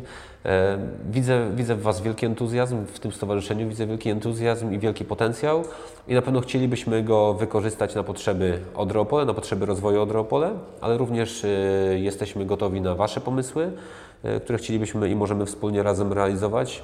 Miejsce, w którym jesteśmy, czyli siedziba Waszego stowarzyszenia, nadaje się do tego bardzo dobrze. E, myślę, że e, już niebawem e, będziemy mogli przygotować dla kibiców spotkanie z drużyną, z trenerem. Kwestia do ustalenia w tej właśnie siedzibie, po to, żeby poznać lepiej tych ludzi, którym chcemy oddać swoje, swoje gardła podczas meczu Odry przy ulicy Oleskiej na wyjazdach już, już w lutym i w, i w marcu, w kolejnych miesiącach. Więc tak naprawdę jesteśmy, jesteśmy gotowi na te wszystkie, e, na te wszystkie wspólne działania, bo, bo wiemy, że działamy wszyscy razem dla, dla dobra Odry Opole. Świetnie. Oczywiście, oczywiście na zasadach e, partnerstwa i zrozumienia musimy, musimy sobie ufać, nie możemy przekraczać pewnych granic, pewnych barier. Na pewno to nie jest kierunek, jak jest w kilku klubach w Polsce, gdzie, gdzie, gdzie, kibice potrafią zdominować, mm, zdominować klub i, i władze klubu. Na pewno Odra nie będzie takim miejscem, ale wierzę też, że w ramach Waszego stowarzyszenia funkcjonują osoby, które tylko i wyłącznie patrzą pod kątem y, y, jakby promocji, promocji sportowej i tej kulturalnej działalności w ramach Stowarzyszenia Kibice, w ramach Kibice Jedna Odra. Bardzo dziękujemy. Teraz to zupełnie niechcący załapałem się na masę komplementów. Dzięki. E, okej, okay, o trenerze Dietmarze i zastawionych mu e, zadaniach już porozmawialiśmy, e, ale jeszcze jedno pytanie jego dotyczy. Czy w wypadku spadku możemy mówić o tym, że trenerowi Bremerowi podziękujemy, czy to jest za krótka perspektywa czasu i na pewno będziemy tą współpracę kontynuowali? Nasz kontrakt z trenerem Bremerem opiewa na półtora roku więc niezależnie od wyniku sportowego chcemy się związać trenerem na dłużej. E, jedno okienko transferowe, jeden okres przygotowawczy to nie jest czas na weryfikację potencjału danego trenera, który tak naprawdę ledwo co zdąży poznać zespół, e, będzie już musiał odpowiadać za jego wyniki. E, stąd też przy sztabie szkoleniowym cały czas funkcjonują osoby, które przy tym sztabie były. Jak powiedziałem wcześniej, Piotr Pewnia, wracając z roli pierwszego trenera do roli drugiego trenera, który, jak wszyscy wiemy, nie posiada licencji UEFA Pro. Więc, więc to też jest na przyszłość nauka, żeby Opolu i Opolszczyźnie e, byli ludzie, którzy takie, pa, takie papiery i, spełniają kryteria Polskiego Związku Piłki Nożnej w tym zakresie. Ale wracając, jest, jest przy tym e, Tomasz Copik. No właśnie, e, wspomniałeś o Tomku Copiku i to pytanie wraca. W różnych formach ono się pojawiło. Znaczy, Tomek Copik był asystentem trenera Piotra Plewni w poprzedniej rundzie. Jaki jest pomysł na, na niego teraz? No bo przecież nie będzie asystentem asystenta, czy asystentem drugiego trenera, więc kim tak naprawdę będzie Tomasz Copik w Odrze Opole teraz? Jakie zadania są dla niego przewidziane? No właśnie, Tomasz, Tomasz Copik będzie drugim trenerem. Asystentem Mara Bromera będzie Piotr Plewnia, a Dietmar Brown jest pierwszym trenerem. E, sztab rozszerzyliśmy o jedną osobę, ale e, jest to sztab i tak mniej liczny niż sztab trenera, e, poprzedniego trenera Mariusza Romaka. Więc tak naprawdę to, to, to, to, to jest to minimalny sztab e, na poziomie pierwszej ligi, e, składający się z jednego analityka, dwóch masażystów, kierownika drużyny, trenera bramkarzy, trenera przygotowania motorycznego, e, no i właśnie tych trenerów, o których, o których wspomnieliśmy. Także e, trener Bremer podzielił zadania między wszystkich członków swojego sztabu, podzielił się z nami z tym, z tym pomysłem. My nie chcemy z tym polemizować, oczywiście rozmawiamy o tym bardzo, bardzo szeroko, ale nie chcemy z tym polemizować. To trener ma stworzyć najlepszy możliwy konstelację osób, mhm. które będą realizować poszczególne zadania. E, no i wiem, że pewne zadania zostały przydzielone Tomkowi Copikowi. E, I, I, jestem przekonany, że, że, że zrealizuje i je dobrze i się z nich zwyczajnie wywiąże. Na pewno nie będzie już trenerem juniorów starszych do lat 19, tak jak był wcześniej. E, jego rolę przejął od 13 stycznia trener Andrzej Polak. Powiedziałem wcześniej, że nie mamy trenera z licencją UEFA Pro. Skłamałem. Trener Andrzej Polak ma licencję UEFA Pro, także jest to drugi trener, który, który taką licencję ma. E, trener, który od pewnego czasu trenował w niższych ligach, dzisiaj wraca do Odry Opole w nowej roli e, i również wiążemy z jego powrotem e, duże nadzieje i oczekiwania. Grupa juniorów będzie grała w makroregionalnej, makroregionalnej lidze juniorów więc poziom, który tam będzie, również będzie wysoki. Trener przejmuje ten zespół od Tomka Copika. Trudne zadanie do wykonania, ale, ale myślę, że myślę, że zbuduje ten zespół i mogą zrobić kilka niespodzianek e, na wiosnę. A, a jeśli chodzi o, o kolejne osoby, które e, są jakby związane z tym naszym opolskim DNA, również w pionie sportowym już dziś funkcjonują i pewnego swego czasu zostały do tego klubu ściągnięte. ściągnięte. Choćby, tak jak powiedziałem, trener Dariusz Kaniuka, który prowadzi zespół również do lat 17, e, no to również osoba z długoletnim doświadczeniem, wraca do piłki juniorskiej.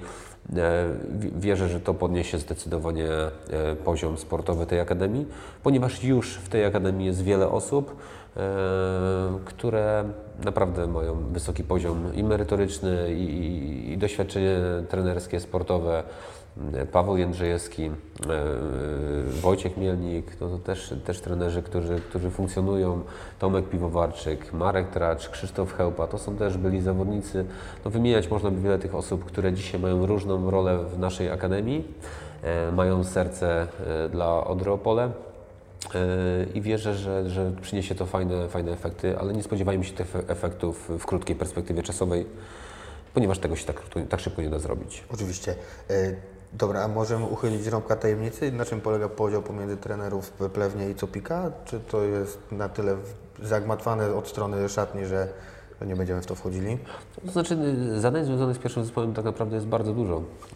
Y, Analiza przeciwnika, analiza przeciwnika w gry w obronie, gry w ataku, y, fazy przejścia z obrony do ataku, stałe fragmenty gry, to, to, to, oglądanie, doglądanie zawodników, czy jakieś tam docelowo chcemy wprowadzić też nowość, trening formacyjny. To, to czegoś takiego nie było, o tym chcemy powiedzieć. Od lutego planujemy taki projekt wprowadzić, więc e, tych zadań jest naprawdę, jest naprawdę ogrom. E, kiedy widzę pracę tych osób, kiedy e, dwie godziny przed treningiem spotykają się i opracowują trening, przeprowadzają ten trening i, i kilka godzin po treningu pracują nad jego analizą, ściąganiem materiałów z tego, jak ten trening przebiegał, e, jak dany zawodnik pracował, czy treningi indywidualne później z tymi, z tymi zawodnikami, którzy wracają po urazach bądź, bądź, e, bądź potrzebują nadrobić pewne, pewne zaległości treningowe. Tej pracy jest naprawdę ogrom. To, to, to my widzimy tylko i wyłącznie efekt finalny w postaci meczu, kiedy kilku facetów stoi przy ławce rezerwowych, jeden ich rozgrzewa, e, jeden mocniej, drugi słabiej krzyczy. A tak naprawdę to jest ciężka tygodniowa praca, ciężka miesięczna praca w okresie przygotowawczym, czy kilku miesięcy w okresie, przygotowawczym. E, Tych zadań jest naprawdę bardzo dużo, więc y, najlepiej jakby y, sami wypowiedzieli się na temat swojej pracy. My oczywiście e, ocenimy ich efekt finalny w postaci wyniku pierwszego zespołu, e, ale widzę, że e, nie ma, nie ma pory dnia, żeby nie było, nie były jakieś zadania realizowane. Sam wielokrotnie mam różne pytania do trenerów, e, wątpliwości do rozwiania, do rozwiania i zawsze, niezależnie od pory dnia, no, e, no może nocy nie, ale niezależnie od pory dnia jestem w stanie dostać informacje od trenerów, komuniku, komunikując się z nimi, e, a już nie mówię, jak oni ze sobą komunikują się i współpracują, to za, zadań jest bardzo dużo i wierzę, że przyniosą dobre efekty. Na pewno y, w końcu no, takiej ilości specjalistów to mu, muszą, y, muszą ich, musi ich praca przynieść faktycznie dobry efekt. Y, Ale wspomniałeś też, że tych y, osób w sztabie pierwszej drużyny jest nieco mniej niż w czasach trenera Mariusza Rymaka. Czy w związku z tym są planowane jakieś uzupełnienia tego składu, czy na razie nie ma takiej potrzeby? Nie, no dzisiaj absolutnie nie planujemy poszerzać tego składu. Ten skład jest optymalny, jest skład na miarę naszych możliwości finansowych, ale i na miarę, miarę potrzeb y, pierwszego trenera, k- z którym też y, przy negocjacjach naszej współpracy ustaliliśmy te warunki, że osoby, które są w tym, w tym sztabie, y, y, zostają w tym sztabie. Y, Trener ma y, ocenić ich przydatność, ocenić ich potencjał, określić dla nich najlepsze zadania, po to, żeby móc y, zweryfikować tak naprawdę, no, zweryfikować nasz potencjał, jeśli chodzi o sztab szkoleniowy tego zespołu. Myślę, że ten podział, który zaproponował trener, został zaakceptowany przez odpowiednie osoby. I, i, i, no i co? No i na pewno o tych zadaniach już mówiłem, ale no, myślę, że każdy ma ściśle określone zadanie, z którego, z którego dzisiaj widzę, że się wywiązuje i, i wierzę, że, że przy nowych, dodatkowych zadaniach, które trener ma w pomyśle wprowadzać, nie będzie oporu, żeby je realizować w takim zakresie, jak, jak chce. Super, oby tak było. No to kończąc pomału temat szkolenia szkoleniowców i sztabu szkoleniowego, to takie pytanie, o którym obiecałem poza nagraniem, że, że się pojawi. Y, czy możemy wyjawić, jak wygląda sprawa kontraktu trenera Rumaka? Pojawiały się tutaj różne plotki o jej rozwiązaniu, nierozwiązaniu, wygaśnięciu. Więc jak jest rzeczywistość? Czy ta umowa ciągle obowiązuje i Odra Opole w jakimś stopniu przynajmniej płaci trenerowi Rumakowi, czy też ta umowa wygasła lub udało się wynegocjować jakieś, jakieś rozwiązanie z trenerem Mariuszem Rumakiem? Umowa z trenerem Rumakiem została rozwiązana jeszcze przez stowarzyszenie. Dzisiaj nie obowiązuje e, żadna umowa trenera Rumaka z OKS Odra. E, jest wolnym trenerem, e, niezależnym od, od naszego klubu. E, no i to, to, to tyle raz,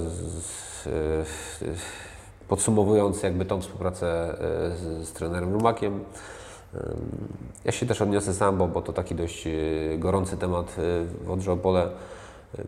Kiedy trener Rumak przychodził, wiele osób mówiło tak, to jest, to jest bardzo dobry pomysł. Trzyletnia umowa, stabilizacja. I byłem z jedną z tych osób, która również podpisywała się pod tym, że, że ten pomysł ma, może wypalić, że to jest dobra idea.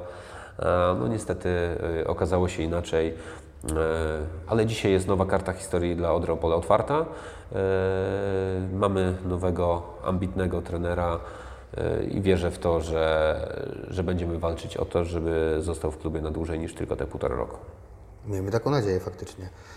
To teraz znowu zmiana tematu. Czy wiemy coś o polityce biletowej już na nadchodzącą rundę? Czy coś tutaj się zmieni w systemie dystrybucji, w cenach biletów, czy na razie zostajemy przy status quo, które było do tej pory? Nie, na pewno będziemy robić pewne korekty, nie podlega dyskusji. Na pewno będziemy ludzi, kibiców naszych, kibiców Odropole zachęcać do tego, żeby kupować bilety w przedsprzedaży to z tego miejsca e, bardzo mocno o to zabiegam. E, oczywiście będziemy stwarzać dodatkowe warunki do tego, czyli, czyli zachęcać ludzi do zakupowania poprzez e, pewne zabiegi promocyjne. E, otwieranie kolejnych punktów e, kasowych przy stadionie, na stadionie przy ulicy Oleskiej, owszem, jest możliwe, tylko na tyle podraża koszty, że e, nie warto w nie wchodzić. Jeśli hmm. będzie taka potrzeba, oczywiście będziemy to robić, ale to powoduje, że imprezy stają się coraz mniej rentowne i imprezy biletowane stają się coraz mniej rentowne.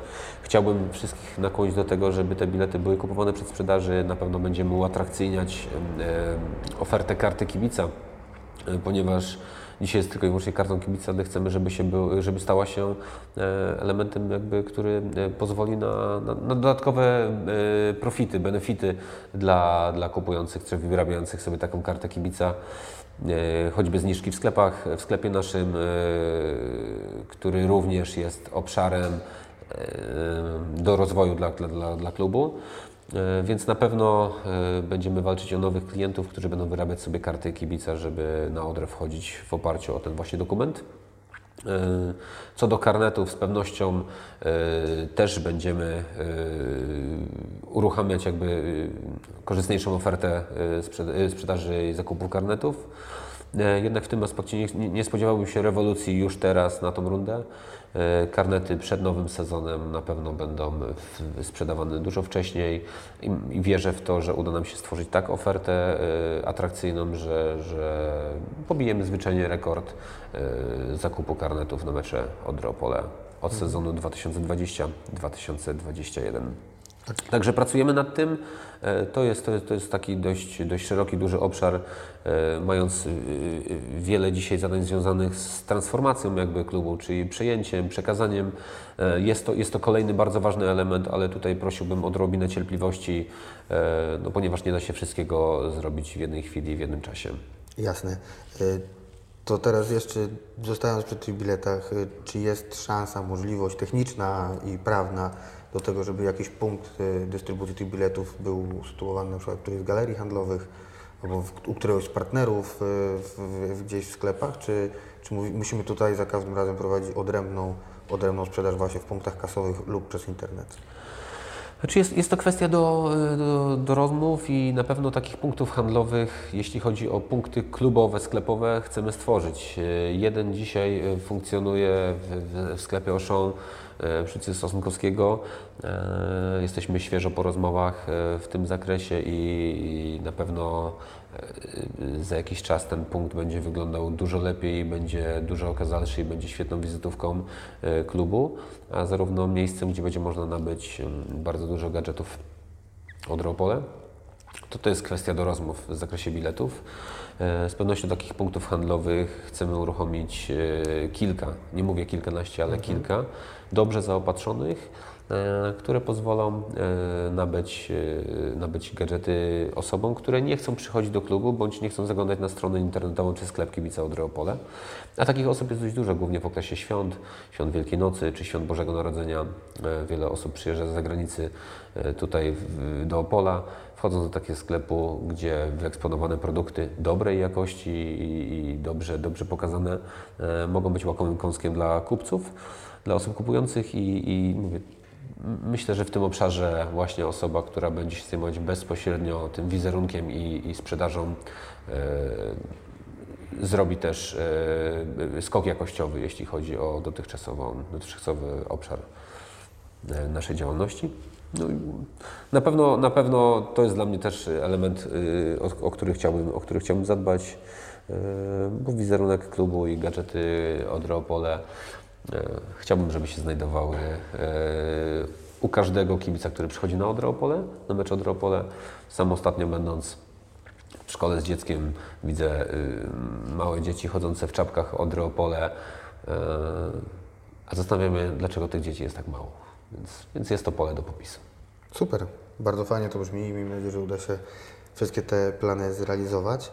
Y, Wspomniałeś już, że mamy drużynę w lidze makroregionalnej. Y, Drugą drużynę mamy w Centralnej Lidze Juniorów. To są takie dwa największe sukcesy, jeśli chodzi o tą młodzieżową piłkę minionej jesieni. Y, Co teraz trzeba zrobić, żeby się udało te drużyny tam utrzymać? Bo wiadomo, że to jest czasem tak, do tej pory było, że udawało się awansować, potem wyliczyliśmy spadek, znowu wygrywaliśmy tutaj ligę w regionie, awans. Y, Co, na, na czym musi polegać ta zmiana jakościowa, żeby, żebyśmy mogli utrzymać się na tym wyższym poziomie? W naszej akademii e, zanotowaliśmy takie myślę, trzy, trzy ważne sukcesy jesienią. Otóż awansowaliśmy do makroregionalnej Ligi Juniorów do lat 19. Ta liga jest tak skonstruowana, że wiosnę zaczniemy w tej makroregionalnej lidze juniorów, ale jedynie mistrz tej ligi awansuje do centralnej ligi juniorów. Pozostałe drużyny znowu wracają do rywalizacji na poziomie województwa. Więc tak naprawdę tylko zdobycie mistrzostwa e, w makroregionalnej spowoduje, że awansujemy do centralnej ligi juniorów, e, co nie jest niewykonalne, aczkolwiek jest zadaniem bardzo trudnym. Jest to zadanie przed trenerem Andrzejem Polakiem, który dopiero poznaje zespół e, i tak naprawdę e, są, ta, postawa tego zespołu e, jest, jest dość dużą niewiadomą, e, ale to nie jest tak, że to nie jest zespół, w którym nie ma potencjału. Wierzę w ten zespół, wierzę, w tego trenera e, i wierzę, że mogą e, coś, e, coś ciekawego, e, sportowo zwyczajnie namieszać w tej lidze. Jeśli chodzi o dwa pozostałe zespoły juniorskie, czyli do lat 17, juniorów młodszych i trampkarzy, to są drużyny, które awansowały do centralnych lig juniorów.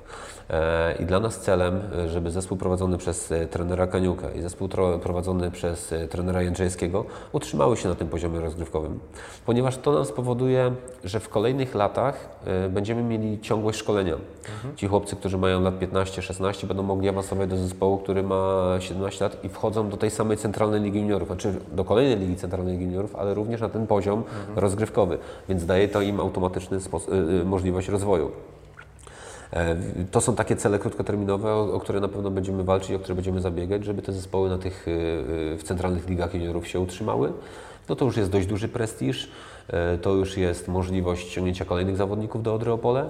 E, Tych, dla których gra w centralnej lidze juni- juniorów może być drogą do ich, do ich przyszłych karier sportowych.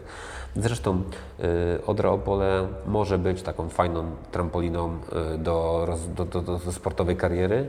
Y, I wierzę, że tak w kolejnych latach będzie, że ci młodzi adepci, którzy przechodzą system szkolenia Odra Opole, dostają możliwość zagrania w tym pierwszym zespole, co jest bardzo ważne, ponieważ jeśli w tym zespole zadomowi się każdy kolejny zawodnik akademii, czyli każdy, w każdym roczniku jeden, może dwóch zawodników akademii, bo tak to statystycznie mniej więcej wygląda, to spowoduje szansę dla każdych kolejnych i motywację do jeszcze lepszej i cięższej pracy, zarówno dla trenerów akademii, jak i dla tych zawodników.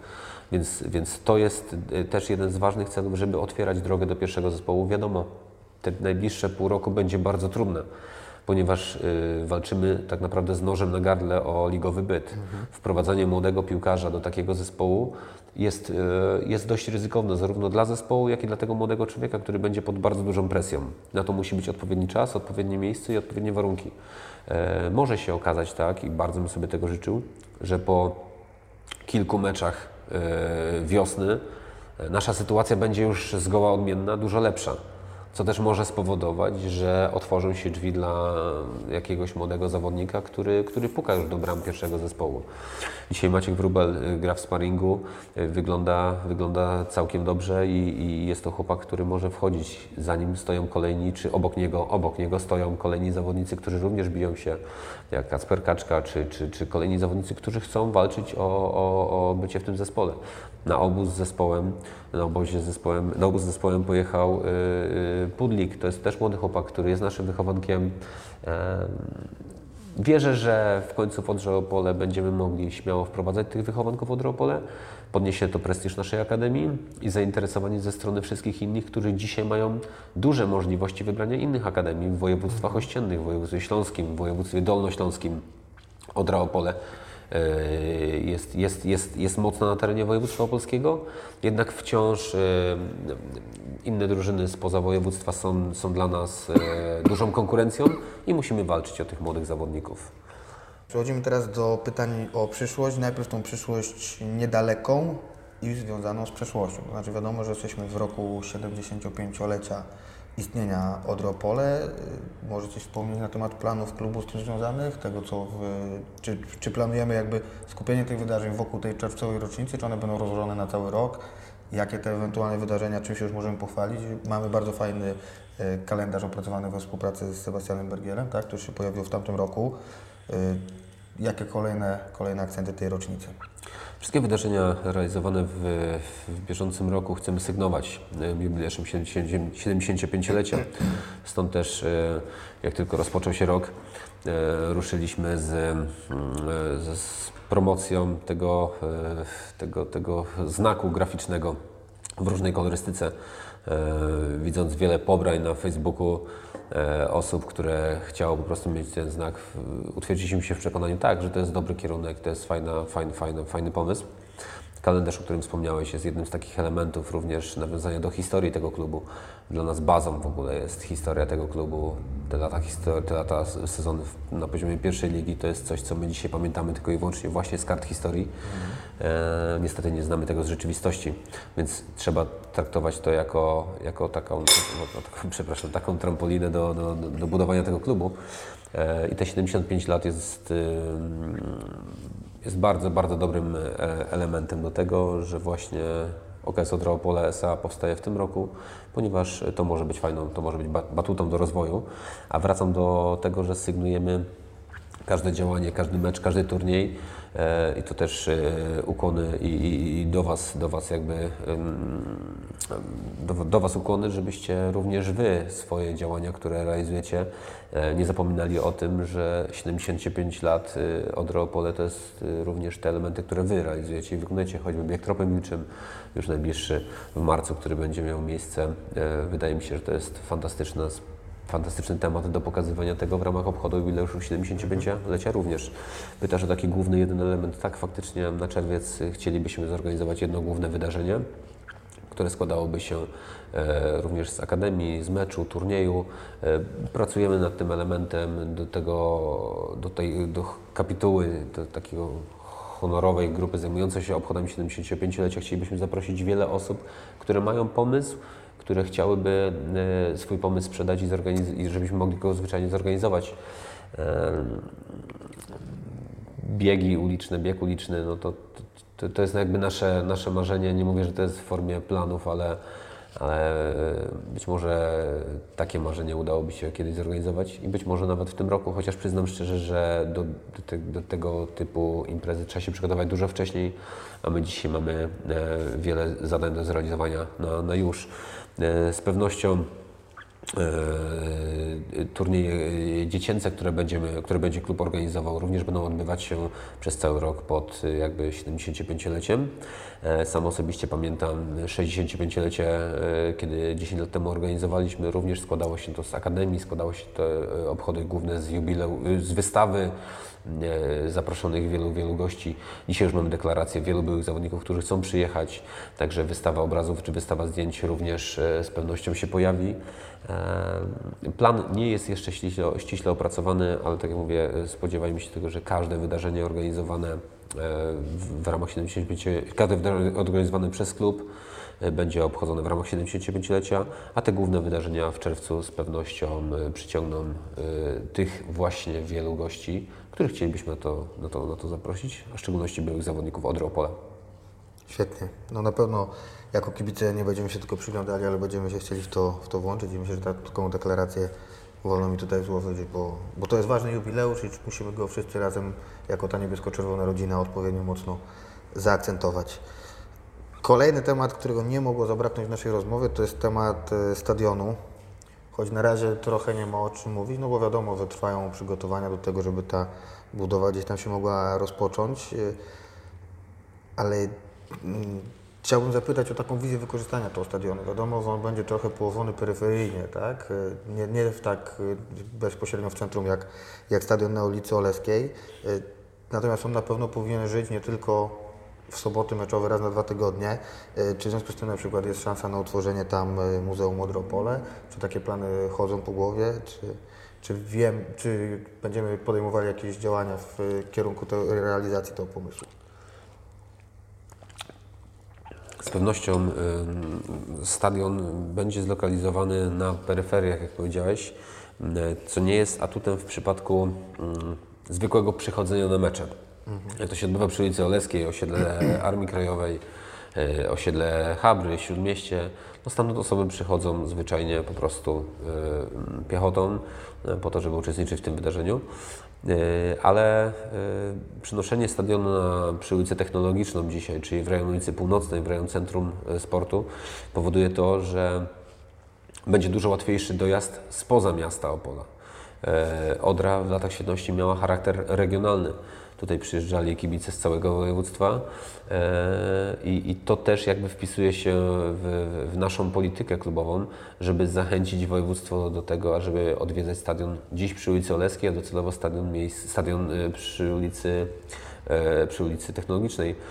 Nieprzypadkowo nazwa robocza mam nadzieję i docelowa tego stadionu ma nazwę jako Stadion Opolski czyli stadion mieszkańców Opola i całego regionu, tak jak i klub jest klubem Opola i klubem całego regionu.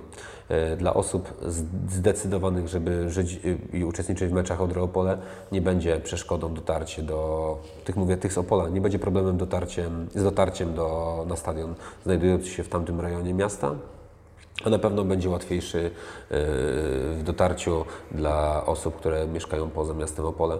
Więc myślę, że ta lokalizacja jest z tego punktu widzenia bardzo dobra. Dodatkowo znajduje się w sąsiedztwie Centrum Sportu, e, czyli obiektu treningowego, gdzie młodzi zawodnicy trenują i oczami e, wyobraźni dziś, a, docelowo namacalnie będą widziały stadion, czyli miejsce, gdzie chciałyby w przyszłości zagrać, zaistnieć, być, ale nie tylko i wyłącznie na widowni, ale na, na zielonej murawie tego stadionu. Więc to też bardzo mocno działa na tych młodych ludzi, którzy będą i trenują w Akademii Odropole. E, co do wykorzystania komercyjnego, na pewno utrzymanie stadionu to jest bardzo duży koszt i, i, i taki pomysł też jest. Y, sala y, konferencyjna, największa na tym obiekcie, również może być, może być, wielokrotnie, może być wielokrotnego wykorzystania, czyli wielokrotnego użytkowania, choćby wesela, eventy, wydarzenia okazjonalne mogą być tam realizowane, a to będzie jedna z większych sal tego typu w Opolu. Więc na pewno da dużo możliwości.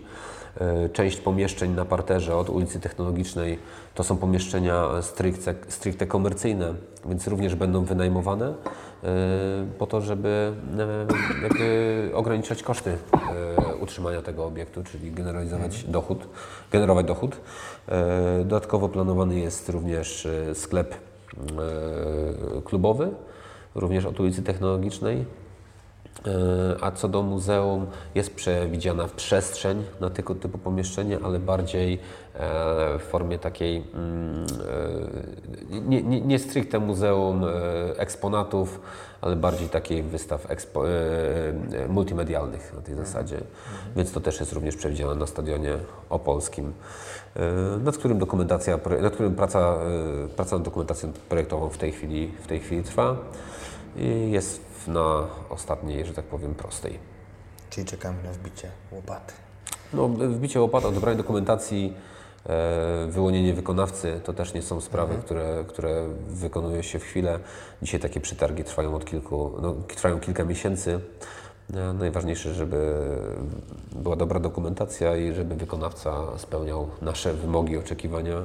No i zwyczajnie e, chciał zrealizować tę inwestycję, a nie tak jakby chociażby w zaprzyjaźnionym nam Bytomiu, gdzie no niestety jest duży problem z realizacją stadionu, a przez to najbardziej cierpią kibice i klub.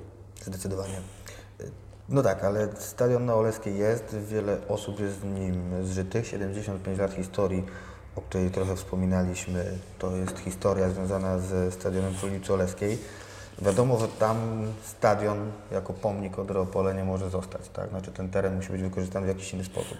Ale czy w związku z tym jest jakaś szansa na, na upamiętnienie tych 70 ponad 5 lat historii przy ulicy Oleskiej? Czy tam możemy spodziewać jakiegoś pomnika, tablicy, czy jakiegoś, jakiejś innej formy upamiętnienia? Czy na razie nie ma rozmów na ten temat? Przyznam szczerze, że mam autorski pomysł na to, jak upamiętnić stadion miejski przy ulicy Oleskiej 51, e, ale nie w miejscu, gdzie ten stadion był, ale w miejscu, gdzie ten stadion będzie. E, i taką autorską jakby ideą jest to, żeby sektor kibiców gospodarzy nazwać zwyczajnie Trybuna Oleska 51. To byłoby to przeniesieniem jakby tej historii na nowy obiekt i kontynuacją. O tablicach upamiętniających nie myślałem. Myślę, że będzie na to czas i będzie możliwość o tym porozmawiania.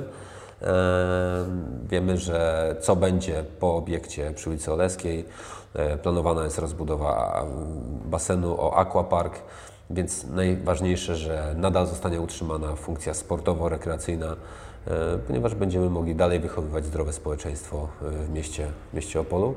A przenosząc tą historię na nowy stadion, Oleska 51 zawsze będzie w głowach kibiców i, i będzie przechodzić z pokolenia na pokolenie. Stąd też myślę, że ta idea jest, jest całkiem, całkiem niezła i będę, będę zabiegał o to, żeby została zrealizowana. Jasne. Y, To teraz dwa ostatnie z tych pytań, które, które zostały do nas nadesłane. Y, Pierwsze dotyczy czy, tego, czy jest przewidziana prezentacja drużyny przed rundą jesienną, a jeśli tak, to czy już wiemy kiedy i ewentualnie gdzie ona by się odbyła. Nie, y, znaczy tak, jest znana odpowiedź na to pytanie. Nie będziemy realizować y, prezentacji przed rundą jesienną, e, przed rundą wiosenną. E, Ta prezentacja została zrealizowana przed startem tego sezonu. Tak jak żeśmy rozmawiali też y, poza, chyba poza materiałem była zre- zrealizowana bardzo dobrze. E, Wiele klubów odchodzi od prezentacji między rundami. Zresztą tak naprawdę runda rewanżowa już zaczęła się jesienią, więc nie widzimy zasadności, żeby prezentować e, ten zespół e, przed kolejnymi meczami rundy rewanżowej, które będą przed nami. E, Może inaczej byśmy podchodzili do, do sprawy, gdybyśmy mieli całkiem nowy zespół. My tak naprawdę nie wprowadzamy wielkiej rewolucji w tym zespole. E, chcemy dać spokojną, spokojną e, możliwość, możliwość spokojnej pracy dla tego zespołu. E, stąd też nie ma, nie ma jakby uzasadnienia, żeby pokazywać na nowo zespół, który tak naprawdę kilka miesięcy temu został przedstawiony. Oczywiście osoby, nowe twarze zostaną zaprezentowane, podobnie jak został zaprezentowany trener Dietmar Bremer jako nowa twarz na specjalnie powołany do tego konferencji prasowej, więc z pewnością będziemy informować o nowych nabytkach, które do klubu się zjawią, ale nie w formie konferencji prasowej. E, I, I gdy pytałeś mnie o 75-lecie, myślę, że takim elementem 75-lecia będzie również prezentacja, którą chcemy za, e, przedstawić Państwu i przygotować na nowy sezon 2020-2021, kiedy prawdopodobnie ten zespół będzie miał inną, e, będzie inaczej wyglądał, ponieważ część zawodników kończą, część zawodników kończą się kontrakty i to jest właśnie czas, kiedy, kiedy można budować jakby nowy zespół na kolejny sezon. I teraz coś, o czym wspominałeś i takie pytania, które się, się trochę wiążą. E, Mówiłeś, że Odra jest klubem całej Opolszczyzny, nie tylko, nie tylko Opola, ale też e, wszystkich mieszkańców naszego e, regionu. E, Czy w związku z tym są już jakieś konkretne pomysły wyjścia do nich, otwarcia się na nich, zachęcenia ich do tego, żeby się na Oleskiej pojawili albo żeby na Oleską wrócili? I wiążesz to bezpośrednio z drugim pytaniem. Czy macie już jakieś pomysły takie, które mają wpłynąć na poprawę tej frekwencji? Mówiliśmy o tym, że ona jest niezadowalająca ani dla klubu, ani dla kibiców. Ona, ona jeszcze nie jest taka, jaką byśmy sobie wszyscy życzyli i czy w związku z tym są jakieś konkretne pomysły na, na poprawę, bo na pewno to przyciągnięcie kibiców spoza Opolszczyzny miałoby takie, taki wpływ. E, pam- Pamiętasz doskonale, kiedy e, po- powstawała e, Oderka w 2009 roku. Tam również było taki, podejmowaliśmy próbę takiego regionalnego charakteru. E, Jako klub jeździliśmy po czwartych ligach, e, po klubach czwartoligowych e, i tam budowaliśmy dość, myślę, że w miarę pozytywny przekaz tego, co się działo w Odrze. To przyniosło pewne efekty, bo, bo wtedy mam wrażenie, że trochę więcej kibiców z województwa przyjeżdżało. E, Ostatnio e, jest to, jest to niezadowalająca liczba kibiców przyjeżdżających z teren całego województwa. Na pewno będziemy szli w tym kierunku, żeby e, mecze Odry Opole odbywały się w piątki. To jest taki termin, który Mo, mo, może być sprawdzony, ponieważ y, może sprawdzać się, ponieważ wszystkie te kluby ościenne rozgrywają swoje mecze w soboty czy w niedzielę. Kibice tamtej tych drużyn, czy zawodnicy, czy sędziowie, czy osoby, które czują i kochają piłkę nożną, często wybierają mecze tamtych drużyn, ponieważ, y, no, ponieważ może są bardziej z nimi zżyci, może bardziej są z nimi związani, ponieważ może im jest bliżej. Wiele aspektów, wiele elementów na to wpływa. E, Także te piątki są dla nas interesujące, mecze przy światłach w piątek, rozpoczęcie weekendu. E, Taki pomysł gdzieś mamy na, na, na, na tą rundę zbliżającą się, na, na zbliżające się mecze. Jeśli to się potwierdzi, to się sprawdzi, to w kolejnym sezonie również chcielibyśmy w takim kierunku iść. Jeśli chodzi o budowanie wizerunków wśród y, y, innych klubów z terenu powiatu opolskiego, województwa opolskiego, to z pewnością y, będziemy chcieli zawierać porozumienia o współpracy, po prostu zwyczajne umowy partnerskie. Odra ma być partnerem dla tych klubów, a nie, y, nie, nie, nie, jakby panem i władcą y, i decydować o wszystkich warunkach. Oczywiście chcemy rozmawiać, podpisywać umowy partnerskie, par, umowy współpracy. Chcemy zapraszać grupy młodzieżowe do, do pola na mecze, po to, żeby chociażby miały możliwość e, wyprowadzenia drużyny Odry Opole na, na boisko, e, niezależnie od tego, czy one są z Tarnowa Opolskiego, z Graczy, e, czy powiedzmy sobie e, z Krapkowic. To, to są, to są, to są e, zawodnicy, którzy w przyszłości chcieliby grać jak na najwyższym poziomie. Odra Opole gra dzisiaj na najwyższym poziomie i mecze Odry Opole z tego punktu widzenia są bardzo atrakcyjne. Więc na pewno takie umowy partnerskie i zapraszanie do współpracy e, tych wszystkich klubów to są, to są elementy, które są do wykonania na już. Tak jak powiedziałem wcześniej, e, chciałbym, żeby tym zajmował się również człowiek w klubie, który będzie miał w zakresie obowiązków budowania pozytywnego wizerunku e, klubu w województwie i nawiązywanie, nawiązywanie tych, tych oto relacji. I to są takie główne działania na, na, na, na tą chwilę. Liczę również na bardzo duże wsparcie ze strony Waszego stowarzyszenia w tym zakresie. E, współpracujecie z różnymi fanklubami z terenu województwa opolskiego. E, wydaje mi się, że tu też wspólnie razem możemy sobie wypracować jakąś płaszczyznę porozumienia i, i wspólnie razem działać, żeby ściągać i zapraszać kibiców do Opola na mecze Odry Opole. Świetnie. Miejmy nadzieję, że to się uda faktycznie zrealizować.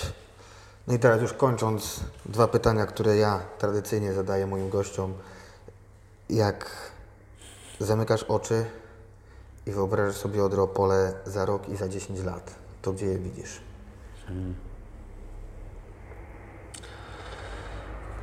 Za rok, za rok Odra Opole wyobrażam sobie na poziomie drużyny seniorów, na poziomie pierwszej ligi, w której w kadrze pierwszego zespołu mamy co najmniej trzech, dwóch, trzech juniorów Odry Opole, z czego jeden to już jest taki, który w tym zespole regularnie gra. a drugi gdzieś tam, nie mówię o nazwiskach, bo to nie o to chodzi, Oczywiście. drugi gdzieś tam ma możliwość zagrania w tym zespole. To jest taka moja odra Opole, jeśli chodzi o tą piłkę seniorską. Jeśli chodzi o akademię, to jest, to jest e, funkcjonujący e, klub, w którym już wszystkie e, grupy przeszły ten nasz system szkolenia oparty o klasy sportowe w szkole podstawowej nr 5 i w szkole podstawowej nr 9, e, z którymi pracują trenerzy e, w usystematyzowany sposób, który mają ze swojej strony nadzór ze strony dyrektora akademii.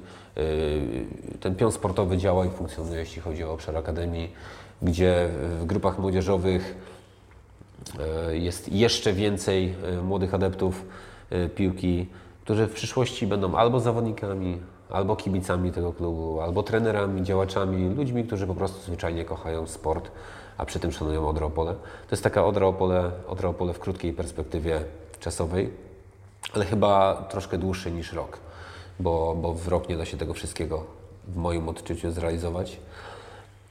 A za 10 lat, za 10 lat, za 10 lat to jest, y, to jest klub taki, który ma swój nowy dom, czyli nowy stadion, em, na którym rodziny spędzają e, czas podczas oglądania wydarzeń e, piłkarskich na poziomie ekstraklasy, gdzie również jakiś tam jeden wychowanek a może dwóch gra w tym zespole decyduje o obliczach może i nawet tego zespołu, jak w przytoczonej przez nas Pogoni Szczecin, gdzie kapitanem jest młody chłopak ze Szczecina. E, to, jest, to, jest, to jest taka Odra Opole, którą widział stabilna, e, którą wspierają ludzie z całego, z całego województwa. E, taka, która, jak to było po prostu w latach 60., 70., które ja pamiętam tylko i wyłącznie z historii, e, a które to też chyba dość, dość, dość ciekawe, bo pisałem pracę magisterską swoją na, na przykładzie no, pod tematem e, jak zarządzać klubem sportowym na przykładzie Odry Opole. Więc, więc tą historię Odry Opole wtedy badałem bardzo mocno, pisząc o tym, co było i tak sobie uświadomiłem wtedy, uświadomiłem sobie, sobie teraz, że tą najwspanialszą Odrę Opole znam tylko i wyłącznie z kart historii. E, urodziłem się w momencie, kiedy Odra grała kilka tygodni, kilka dni albo tygodni po tym, kiedy Odra grała ostatni mecz na poziomie ekstraklasy. Ja nie znam ekstraklasy. Chciałbym poznać Odrą Opole, chciałbym ją przeżyć z Odrą Opole i, i, i z tysiącami kibiców, którzy tej Odrze Opole zwyczajnie będą dobrze życzyć, będą ją wspierać i kibicować. I tego sobie i, i chyba wszystkim po prostu zwyczajnie kibicom Odry Opole życzę. Wiele osób mówi o Odrze, e, a wierzę, że jeszcze więcej o tej Odrze będzie mówić i to będzie mówić po prostu zwyczajnie pozytywnie. Miejmy taką nadzieję, bo to jest marzenie nas wszystkich. I ostatni zwyczajowy akcent jest kamera. Możesz się zwrócić do myśli dość szerokiego grona kibiców. Gdybyś miał im coś powiedzieć od siebie, to jakie byłyby to słowa? E, Szanowni kibice, to wszystko, co powiedziałem do tej pory, to, to było ode mnie. E, więc nie wiem, co więcej można dodać. Na pewno e, w 100% e, będę projektowi Odry Opole oddany. E, będę realizował wszystkie zadania, które mi przypadają z maksymalnym zaangażowaniem, z wiarą w to, że, że uda się osiągnąć sukces, a, a ten sukces to jest po prostu mocna, stabilna, silna i dumna Odra Opole wspierana przez e, tysiące kibiców jak Wy. Dziękuję z tego miejsca i serdecznie pozdrawiam. Ja też bardzo dziękuję, zwłaszcza, że poświęciłeś nam bardzo, bardzo dużo czasu za odpowiedź na wszystkie pytania, za bardzo fajną, szczerą rozmowę. Wielkie, wielkie dzięki. Dziękuję bardzo. I skończyliśmy rozmawiać.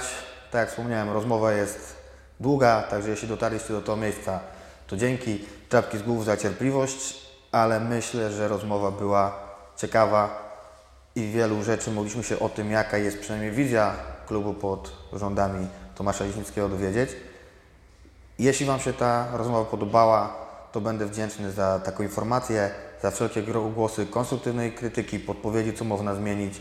Też dziękuję. Liczę też na Wasze sugestie, z kim kolejne rozmowy. Y, Podzielę się na razie swoją nadzieją. Mam nadzieję, że uda się to zrobić. Chciałbym, żeby kolejnym naszym rozmówcą był trener lub ktoś ze sztabu szkoleniowego Odry, żebyśmy z nim porozmawiali o tym, co czeka nas w nadchodzącej rundzie. A potem od marca kolejne osoby. Zobaczymy, kogo uda się zaprosić. Liczę na to, że będziecie mi cały czas podpowiadali te osoby. Dzięki wielkie i do zobaczenia.